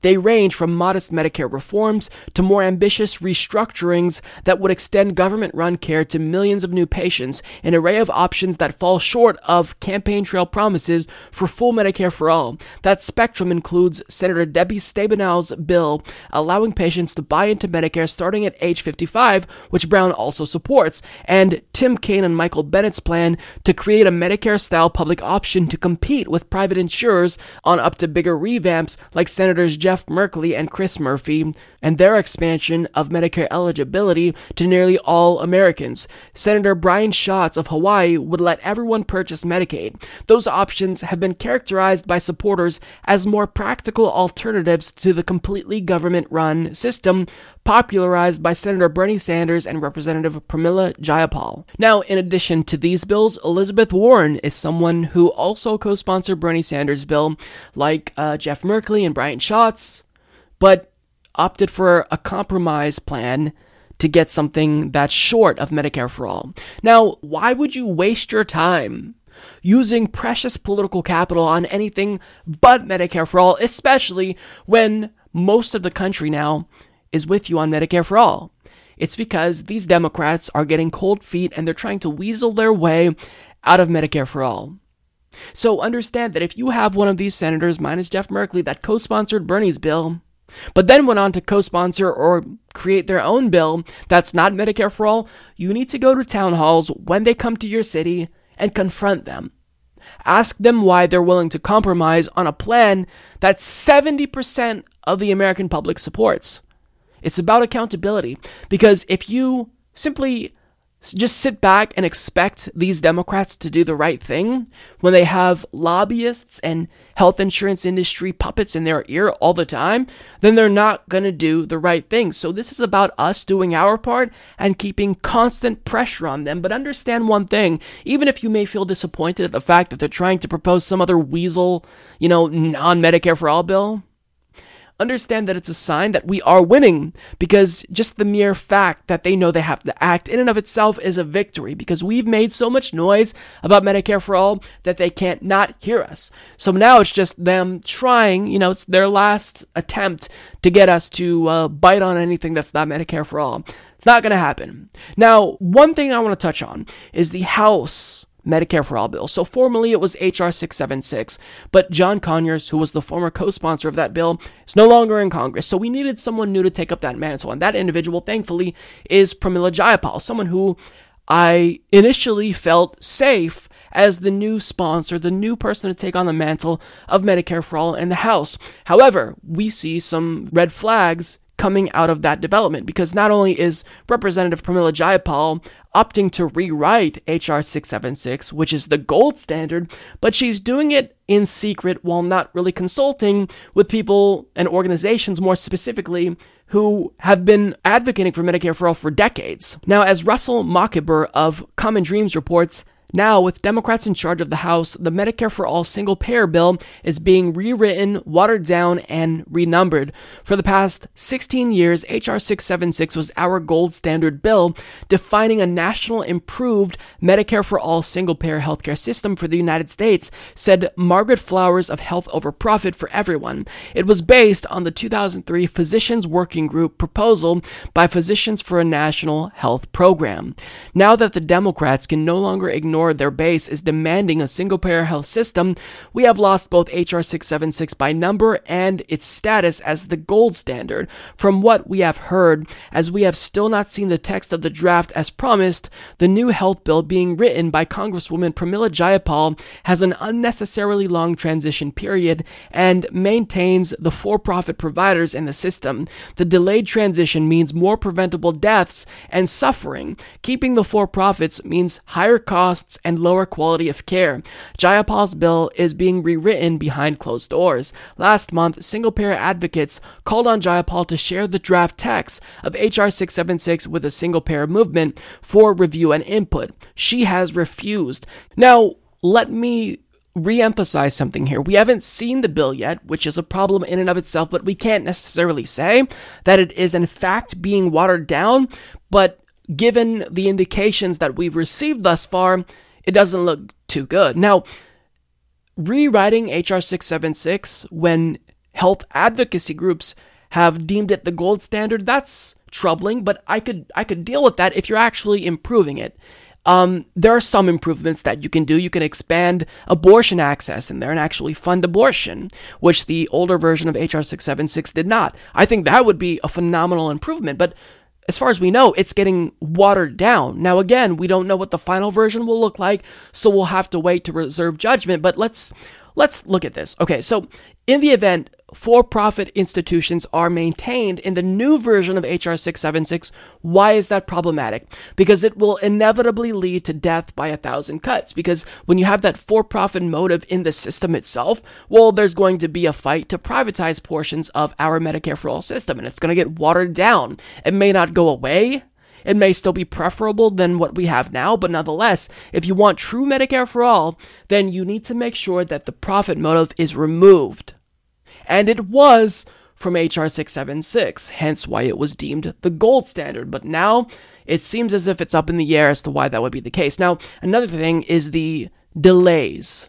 So HR 676, the way that it was structured before, because it was a framework, was that if we pass Medicare for All in April of 2022, then January 1st, 2023, it gets fully implemented. There's no long wait period like the Affordable Care Act where it's gradually rolled out. Certain portions are implemented in one year and after, and so on and so forth. Now, look, this is kind of a mixed area. There's some people that would argue, well, you know, it's important that there is this gradual rollout because if you think about this, we need people in the health insurance industry to have some time to be able to find a different job. And I get that argument, but it's less persuasive than the argument against the wait time. Because if we have a wait time, what you're doing is you're making yourself susceptible to attacks. Now, we talked about this in the last Humanist Report Patreon live chat, and we had Andrea Whitty, who went over how we pay for Medicare for All with me, explain that this is something that's troubling because think about this. If you pass Medicare for All in 2022 and it's not fully implemented until 2029, well, you allow for a long period of time where Republicans can come to power and then water it down. They can build a coalition, form a tax on it, and if Americans, even if they support it now, if they don't fully know all the benefits that will come to fruition with Medicare for All, then that allows them to be duped by Republicans and health insurance providers. And they could think, oh, well, maybe it is as bad as they say because I haven't seen the benefits. So the reason why um, programs like Social Security have been protected and anytime a president has tried to pri- privatize it, even partially, they had to back down because the opposition to it from the public was fierce. Well, it's because the public knows what they're getting. So we need the public to know immediately the benefits of Medicare for all, so Republicans will be less inclined to touch it. Another thing that is being talked about here with regard to this delayed rollout is if these health insurance companies and their CEOs know that their time is limited and the ship is sinking, so to speak, are they going to stay on that ship and go down with it, knowing that their days are numbered? No, they're going to move on to the next money making venture, meaning that will leave some people temporarily without health care as they wait for Medicare for all to kick in. So it's just, there's more risks in allowing for this delay. It's not a deal breaker. I would still fiercely advocate for, you know, Medicare for all in that state. But it's just when you have the gold standard, I just don't see a reason to rewrite it. Now, trying to be fair to Pramila Jayapal, she's probably doing this because she wants to make it easier to pass. Because in order for Medicare for all to pass, well, these bills have to reach parity. The House version and the Senate version have to match in order for it to be signed into law. We all know this, right? So by making it more like Bernie Sanders' bill, and Bernie Sanders' bill does in fact have the delay, you know, it's better than not having Medicare for all, but ideally, healthcare advocates have been hoping to bring Bernie Sanders' bill into parity with HR 676 because that's just the better version.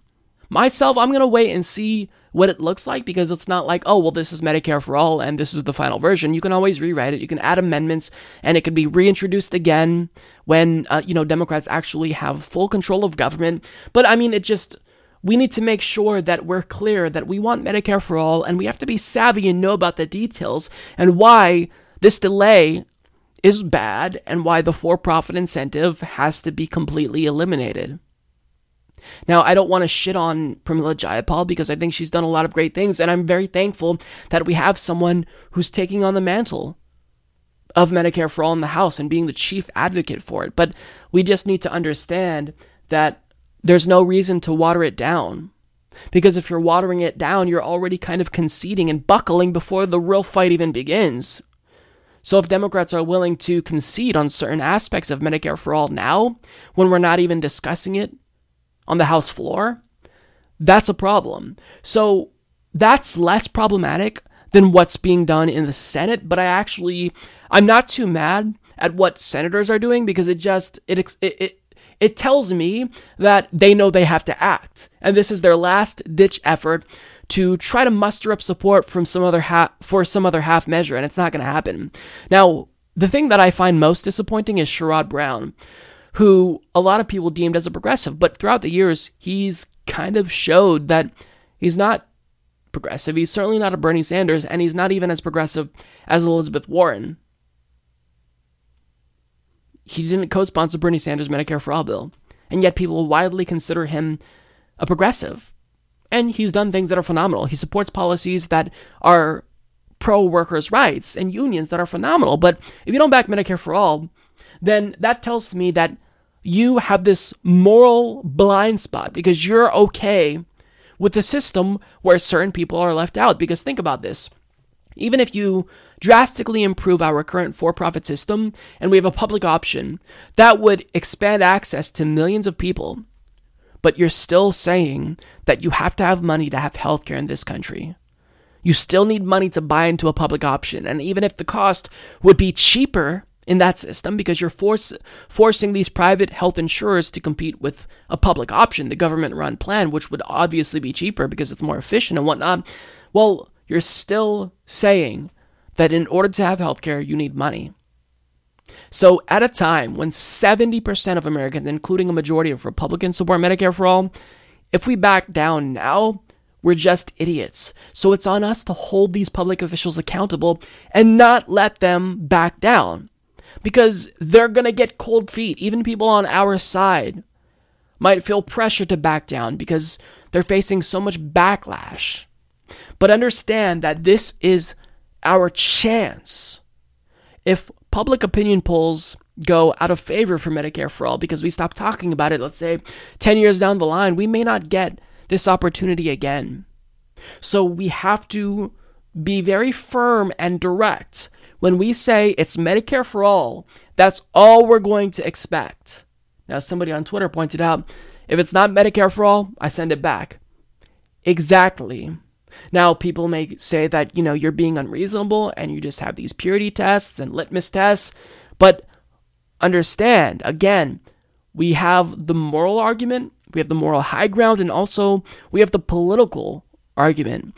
Because if you deliver Medicare for all, then you will be infinitely more popular because 70% of the American people support it. And you have to account for public opinion decreasing once the debate begins, right? Because Fox News will attack it relentlessly if it's discussed on the House or Senate floors. But with 70%, we have a cushion. We'll still have a majority, even if it goes down 10 points. So now is the time to act. Don't let these politicians pull one over on you and convince you that, you know, this other option is more prog- pragmatic because it's easier to pass. We want full Medicare for all where healthcare is free at the point of service. That's all that we're asking for, and it's all that we are going to accept. And if you're not going to deliver that for us, we're going to find someone who will. Simple as that. Alexandria Ocasio Cortez has been bombarded by attacks anonymously so, from establishment pro corporate Democrats because first and foremost, I think that they don't like that she has all of this popularity and she's a newcomer. So I think that jealousy is part of it, but they also are still butthurt about the fact that she is not backing away from this idea that we need to primary corporate Democrats who become out of touch. So what are they doing in order to kind of stick it to her? They are trying to, quote, give her a taste of her own medicine by recruiting someone to primary her in 2020 that's what they're spending their time doing, um, which is great. So, as Scott Wong of The Hill explains, Representative Alexandria Ocasio Cortez has infuriated colleagues by aligning with the progressive outside group that's threatening to primary entrenched Democrats. Now, some of those lawmakers are turning the tables on her and are discussing recruiting a primary challenger to run against the social media sensation. At least one House Democrat has been privately urging members of the New York delegation to recruit a local politician from the Bronx or Queens to challenge Ocasio Cortez. What I have recommended to the New York delegation is that you find her a primary opponent and make her a one term congressperson, the Democratic lawmaker who requested anonymity told The Hill. You've got numerous council people and state legislators who have been waiting 20 years for that seat. I'm sure they can find numerous people who want that seat in that district. No potential challengers to Ocasio Cortez have yet emerged, but one New York political insider noted that the Queens and Bronx district is home to many ambitious politicians who are close to Crowley and don't like that a political outsider took his seat. She's pissing off a lot of people and has probably made a lot of enemies. A lot of people who are furious with her are Joe's allies, including some named Crowley, said the insider referring to Crowley's cousin, Elizabeth Crowley, a former New York City councilwoman. She is a woman. She's been moving more to the left. She would be someone interesting. Now, Alexandria Ocasio Cortez's team was asked to respond to this article, and this one courageous Democrat who remained anonymous, you know, their plan to primary her, and she basically said what we all expected bring it on. Now, of course, I'm paraphrasing, but she's remaining principled. She's saying, I back primaries across the board. So that means you want to, you know, recruit a corporate stooge to run against me? Bring it on. Because if you want to live in a democracy, you need to accept that when the status quo stops representing the people, we are allowed to bring forward someone who's actually going to represent the people. And one thing that really bothered me about this article, or specifically enraged me about this article, rather, is that the sheer hubris of these establishment pricks like Joe Crowley who feel entitled to that seat and other people who supported Joe Crowley but were simply, quote, waiting their turn. That seat didn't belong to you, Joe. That seat belonged to the people in New York 14. And I love how there were people who were waiting in line, you know, that felt as if, oh, well, I'm going to be next for that seat. But she just leapfrogged all of them. And they don't like that because in politics, you're supposed to sit back, be a good stooge and tool for the establishment, and wait your turn until they anoint you in that position. But Ocasio Cortez didn't do that. She didn't wait her turn. And she was one of the few people to actually successfully mount a challenge against the corporate Democrat.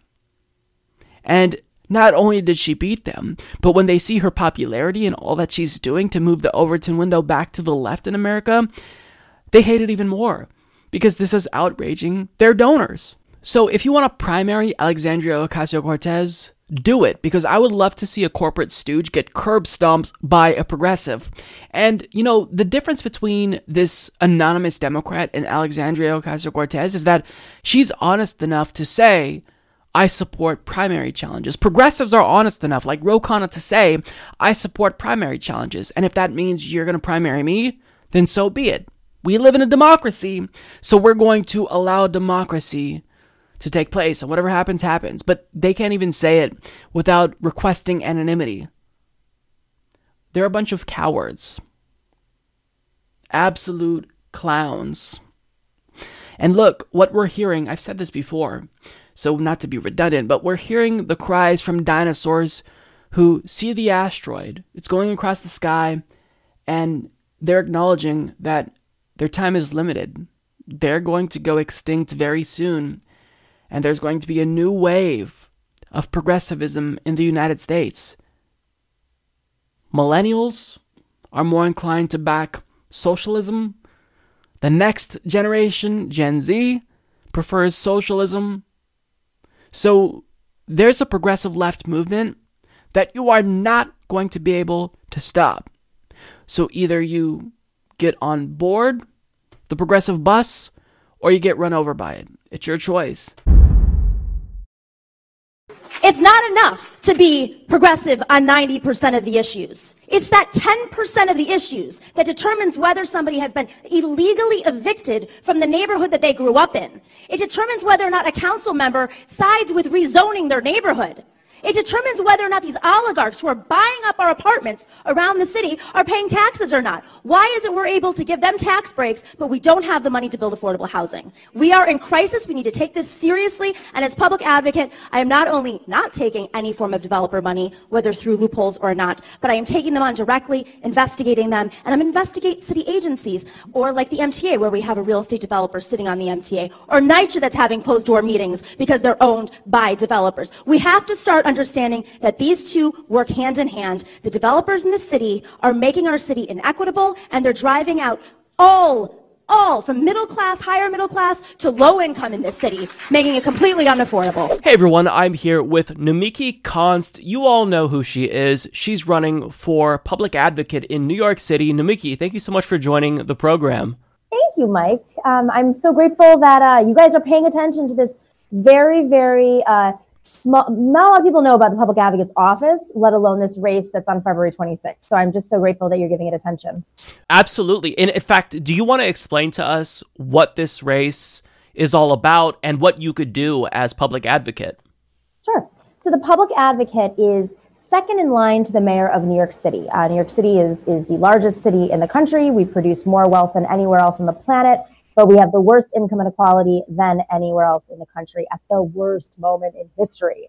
So this office, while it is second to the mayor, it's supposed to be the watchdog of the city. It's supposed to hold all of New York City agencies and government and lawmakers accountable. It's supposed to hold special interests accountable.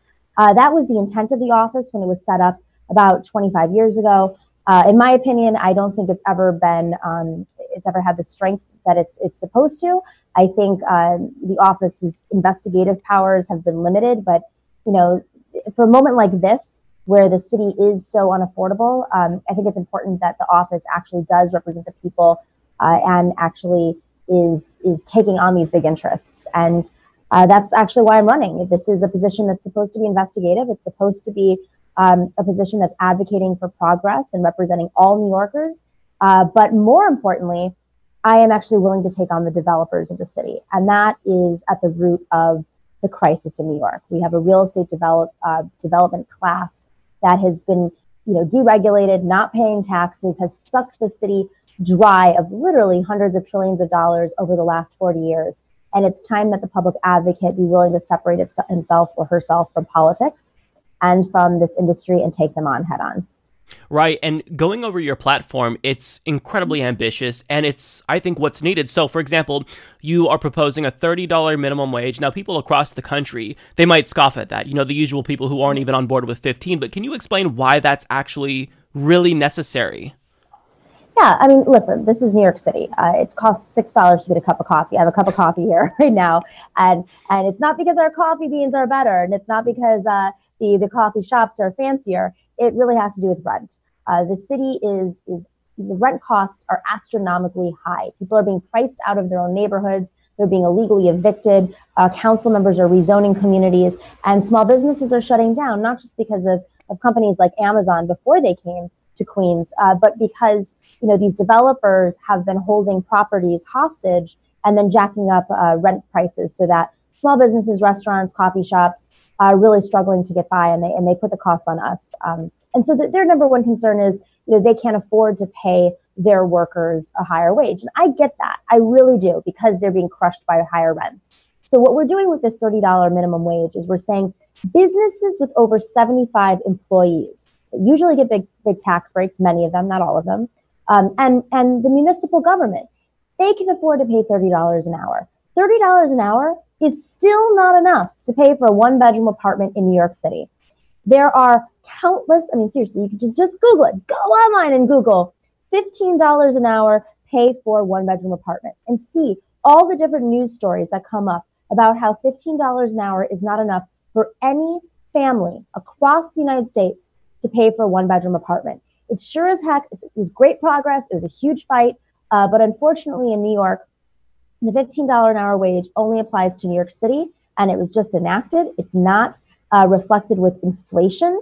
It was it took many years to get to this point, and it's it's really a poverty wage. So we need to take it up a notch. We need to start the conversation at thirty dollars an hour, and and just to add to that, you know, a lot of the pushback I get is from conservatives or folks who really maybe don't um, aren't familiar with the economic situation, uh, and they say, oh well, it's supposed to be for you know, low wage workers, uh, kids out of school, people working at um, fast food restaurants. Yes, but but most people who are working at fast food restaurants are single mothers. Mm-hmm. Um, most people who are low wage workers, as we like to as they like to say, are, are working people who are working several jobs. This is the economy that we live in today. Uh, it is not high schoolers. It is people who are just trying to survive in a city that is just jacking up the prices at every single um, take they can, whether it's the MTA or uh, you know whether it's your apartment costs or just your cup of coffee um, or childcare. It is very very hard to live in this city uh, because it is so expensive and wages are historically low. So we need a thirty dollar minimum wage,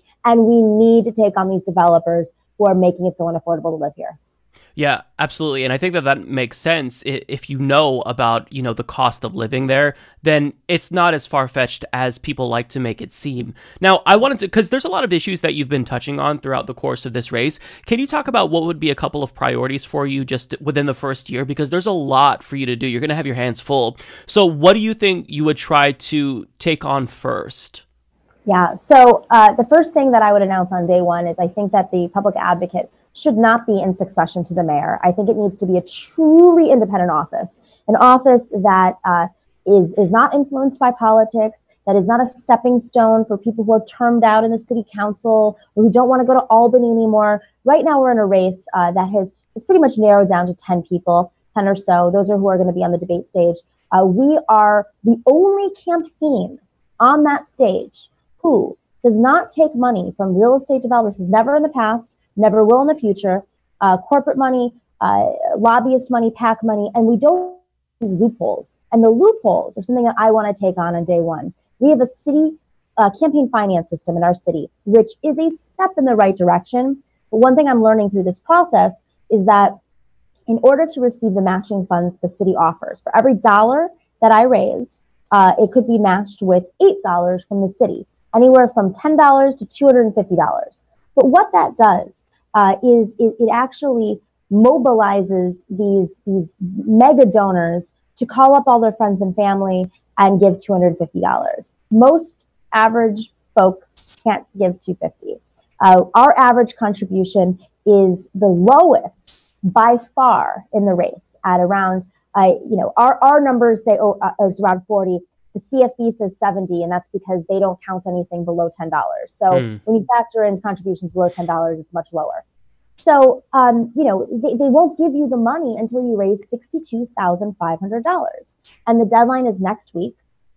And we are uh, about $10,000 away from the deadline, uh, from, from the goal, from the threshold. But, you know, it really is biased towards folks who say they come from a law firm and the law firm, you're a partner all you have to do is call up all the lawyers of the law firm. And if it's a big law firm, they'll give their $250. And then you're done, just like that. That's public financing. Or, uh, you know, they, they say that they don't, t- they, they're not taking corporate money, but they're taking the CEO's money and they're taking the CEO's wife or husband's money and their kids' money and their sisters and brothers. And it just becomes this scheme. So I think um, the second thing I would I would I would take on on day one is this campaign finance system and really make it a true true public finance system. Uh, and somebody needs to advocate for that and understand these these tricks.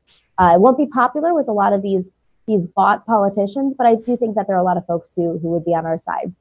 So, so the third uh, thing, other than pushing for a thirty dollar minimum wage um, and taking on the real estate industry, which is a more long term uh, plan, this office is is way too bureaucratic. It is supposed to be the office that New Yorkers go to when the city does not respond to their needs. You look at NYCHA, which is uh, the public housing in New York City. It is the largest landlord in the country, and it is the worst landlord in the country. There's a rat infestation. There's no hot water, no heat often. Uh, there is a very famous lead paint crisis, and it's owed um, $32 billion. It will soon be, in a couple of years, 40 billion. And now HUD is saying that they want to partly take over NYCHA and privatize it. But that's the scheme. The scheme in New York and across the, the world really is suck cities dry by not taxing the wealthy, by not taxing the developers in the city.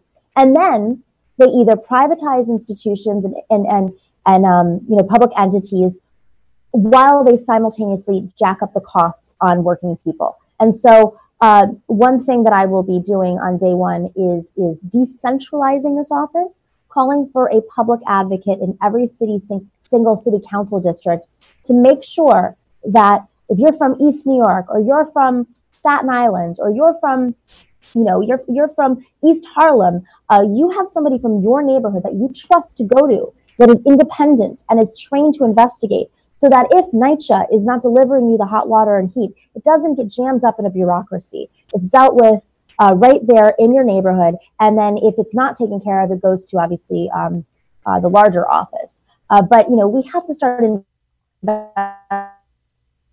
uh, entities at the local level so that they don't become these bureaucratic nightmares. Um, and, and, you know, that's not a left or right issue. Bureaucracy is a problem. And, and, you know, we find out that the MTA is is using signals from 100 years ago and NYCHA is having closed door meetings. I mean, this is what happens when you don't have a public advocate's office that is truly independent and investigative. And so I'm hoping to bring that to the office. We're going to get to what people can do to help you out. But before we do that, I wanted to touch on something just real quick here. So, the governor of New York, Amazon Cuomo, as he calls himself, courted Amazon. What is your take on this? Um, is there anything you can do in this situation where it's basically, you know, a corporate I don't even know what to call it at this point. It's just it's shameless corporatization, you know, of the state to get the headquarters in New York City. So, what is your take on this situation, and is there anything that you could or would do?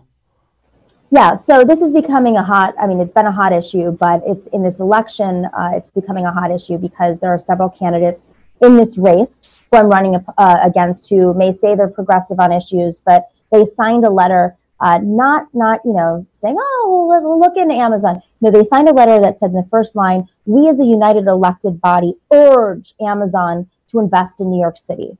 Now I live in Queens. I actually live very close to where uh, the Amazon headquarters is, is going to be set up. Technically, I'm in Long Island City right as you know, right now as we speak. So you know we feel this very very closely in our neighborhood. It's very hot. Uh, but when you go to Long Island City, you know this is not just about giving a ginormous tax break to the world's wealthiest man, a helicopter pad to the world's wealthiest man, or or inviting. I mean, listen. Before this letter, a lot of a lot of elected officials say, "Oh, well, the you know the, the, the deal was happening behind closed doors, and so that's why we're against it now." No, no, no, no, no. We knew what Amazon was. It's not like Amazon was invented a year ago. We knew when Amazon began. We knew the effects of Amazon by looking at Seattle and the homeless crisis that's in Seattle. Or you could go to Austin and see how the city council is suing Amazon now to get their incentives back because they didn't follow through on their deal. And what we've learned uh, as of yesterday is that Amazon is not even going to bring unions to the table as they agreed. So I think, I think it's time that the governor and the mayor of New York pull out of this deal. They are not honest brokers. Uh, what we've also seen that no other candidate wants to touch is that this was a real estate deal.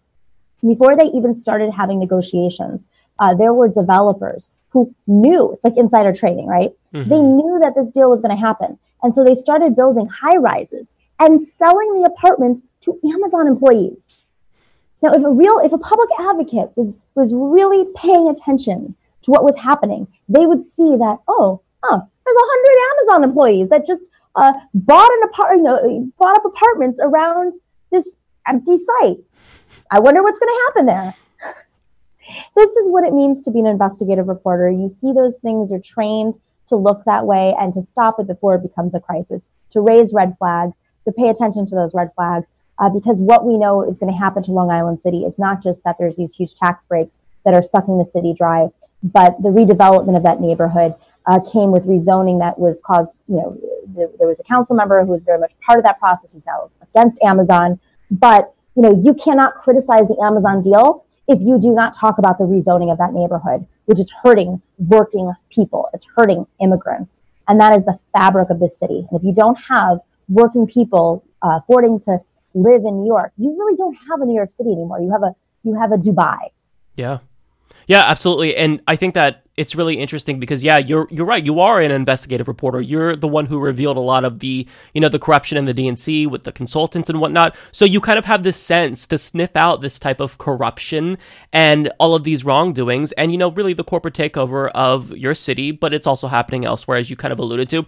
So I mean, I think that you've pretty much convinced me and everyone who's watching this because we all know and love you. So I want you to just kind of um, explain what we can do because not everyone who's watching is going to live in New York City. So, for outsiders, what can we do to help you? I know that donations are important. If we live in New York City, what can we do to help you? Just basically, how can we get you elected?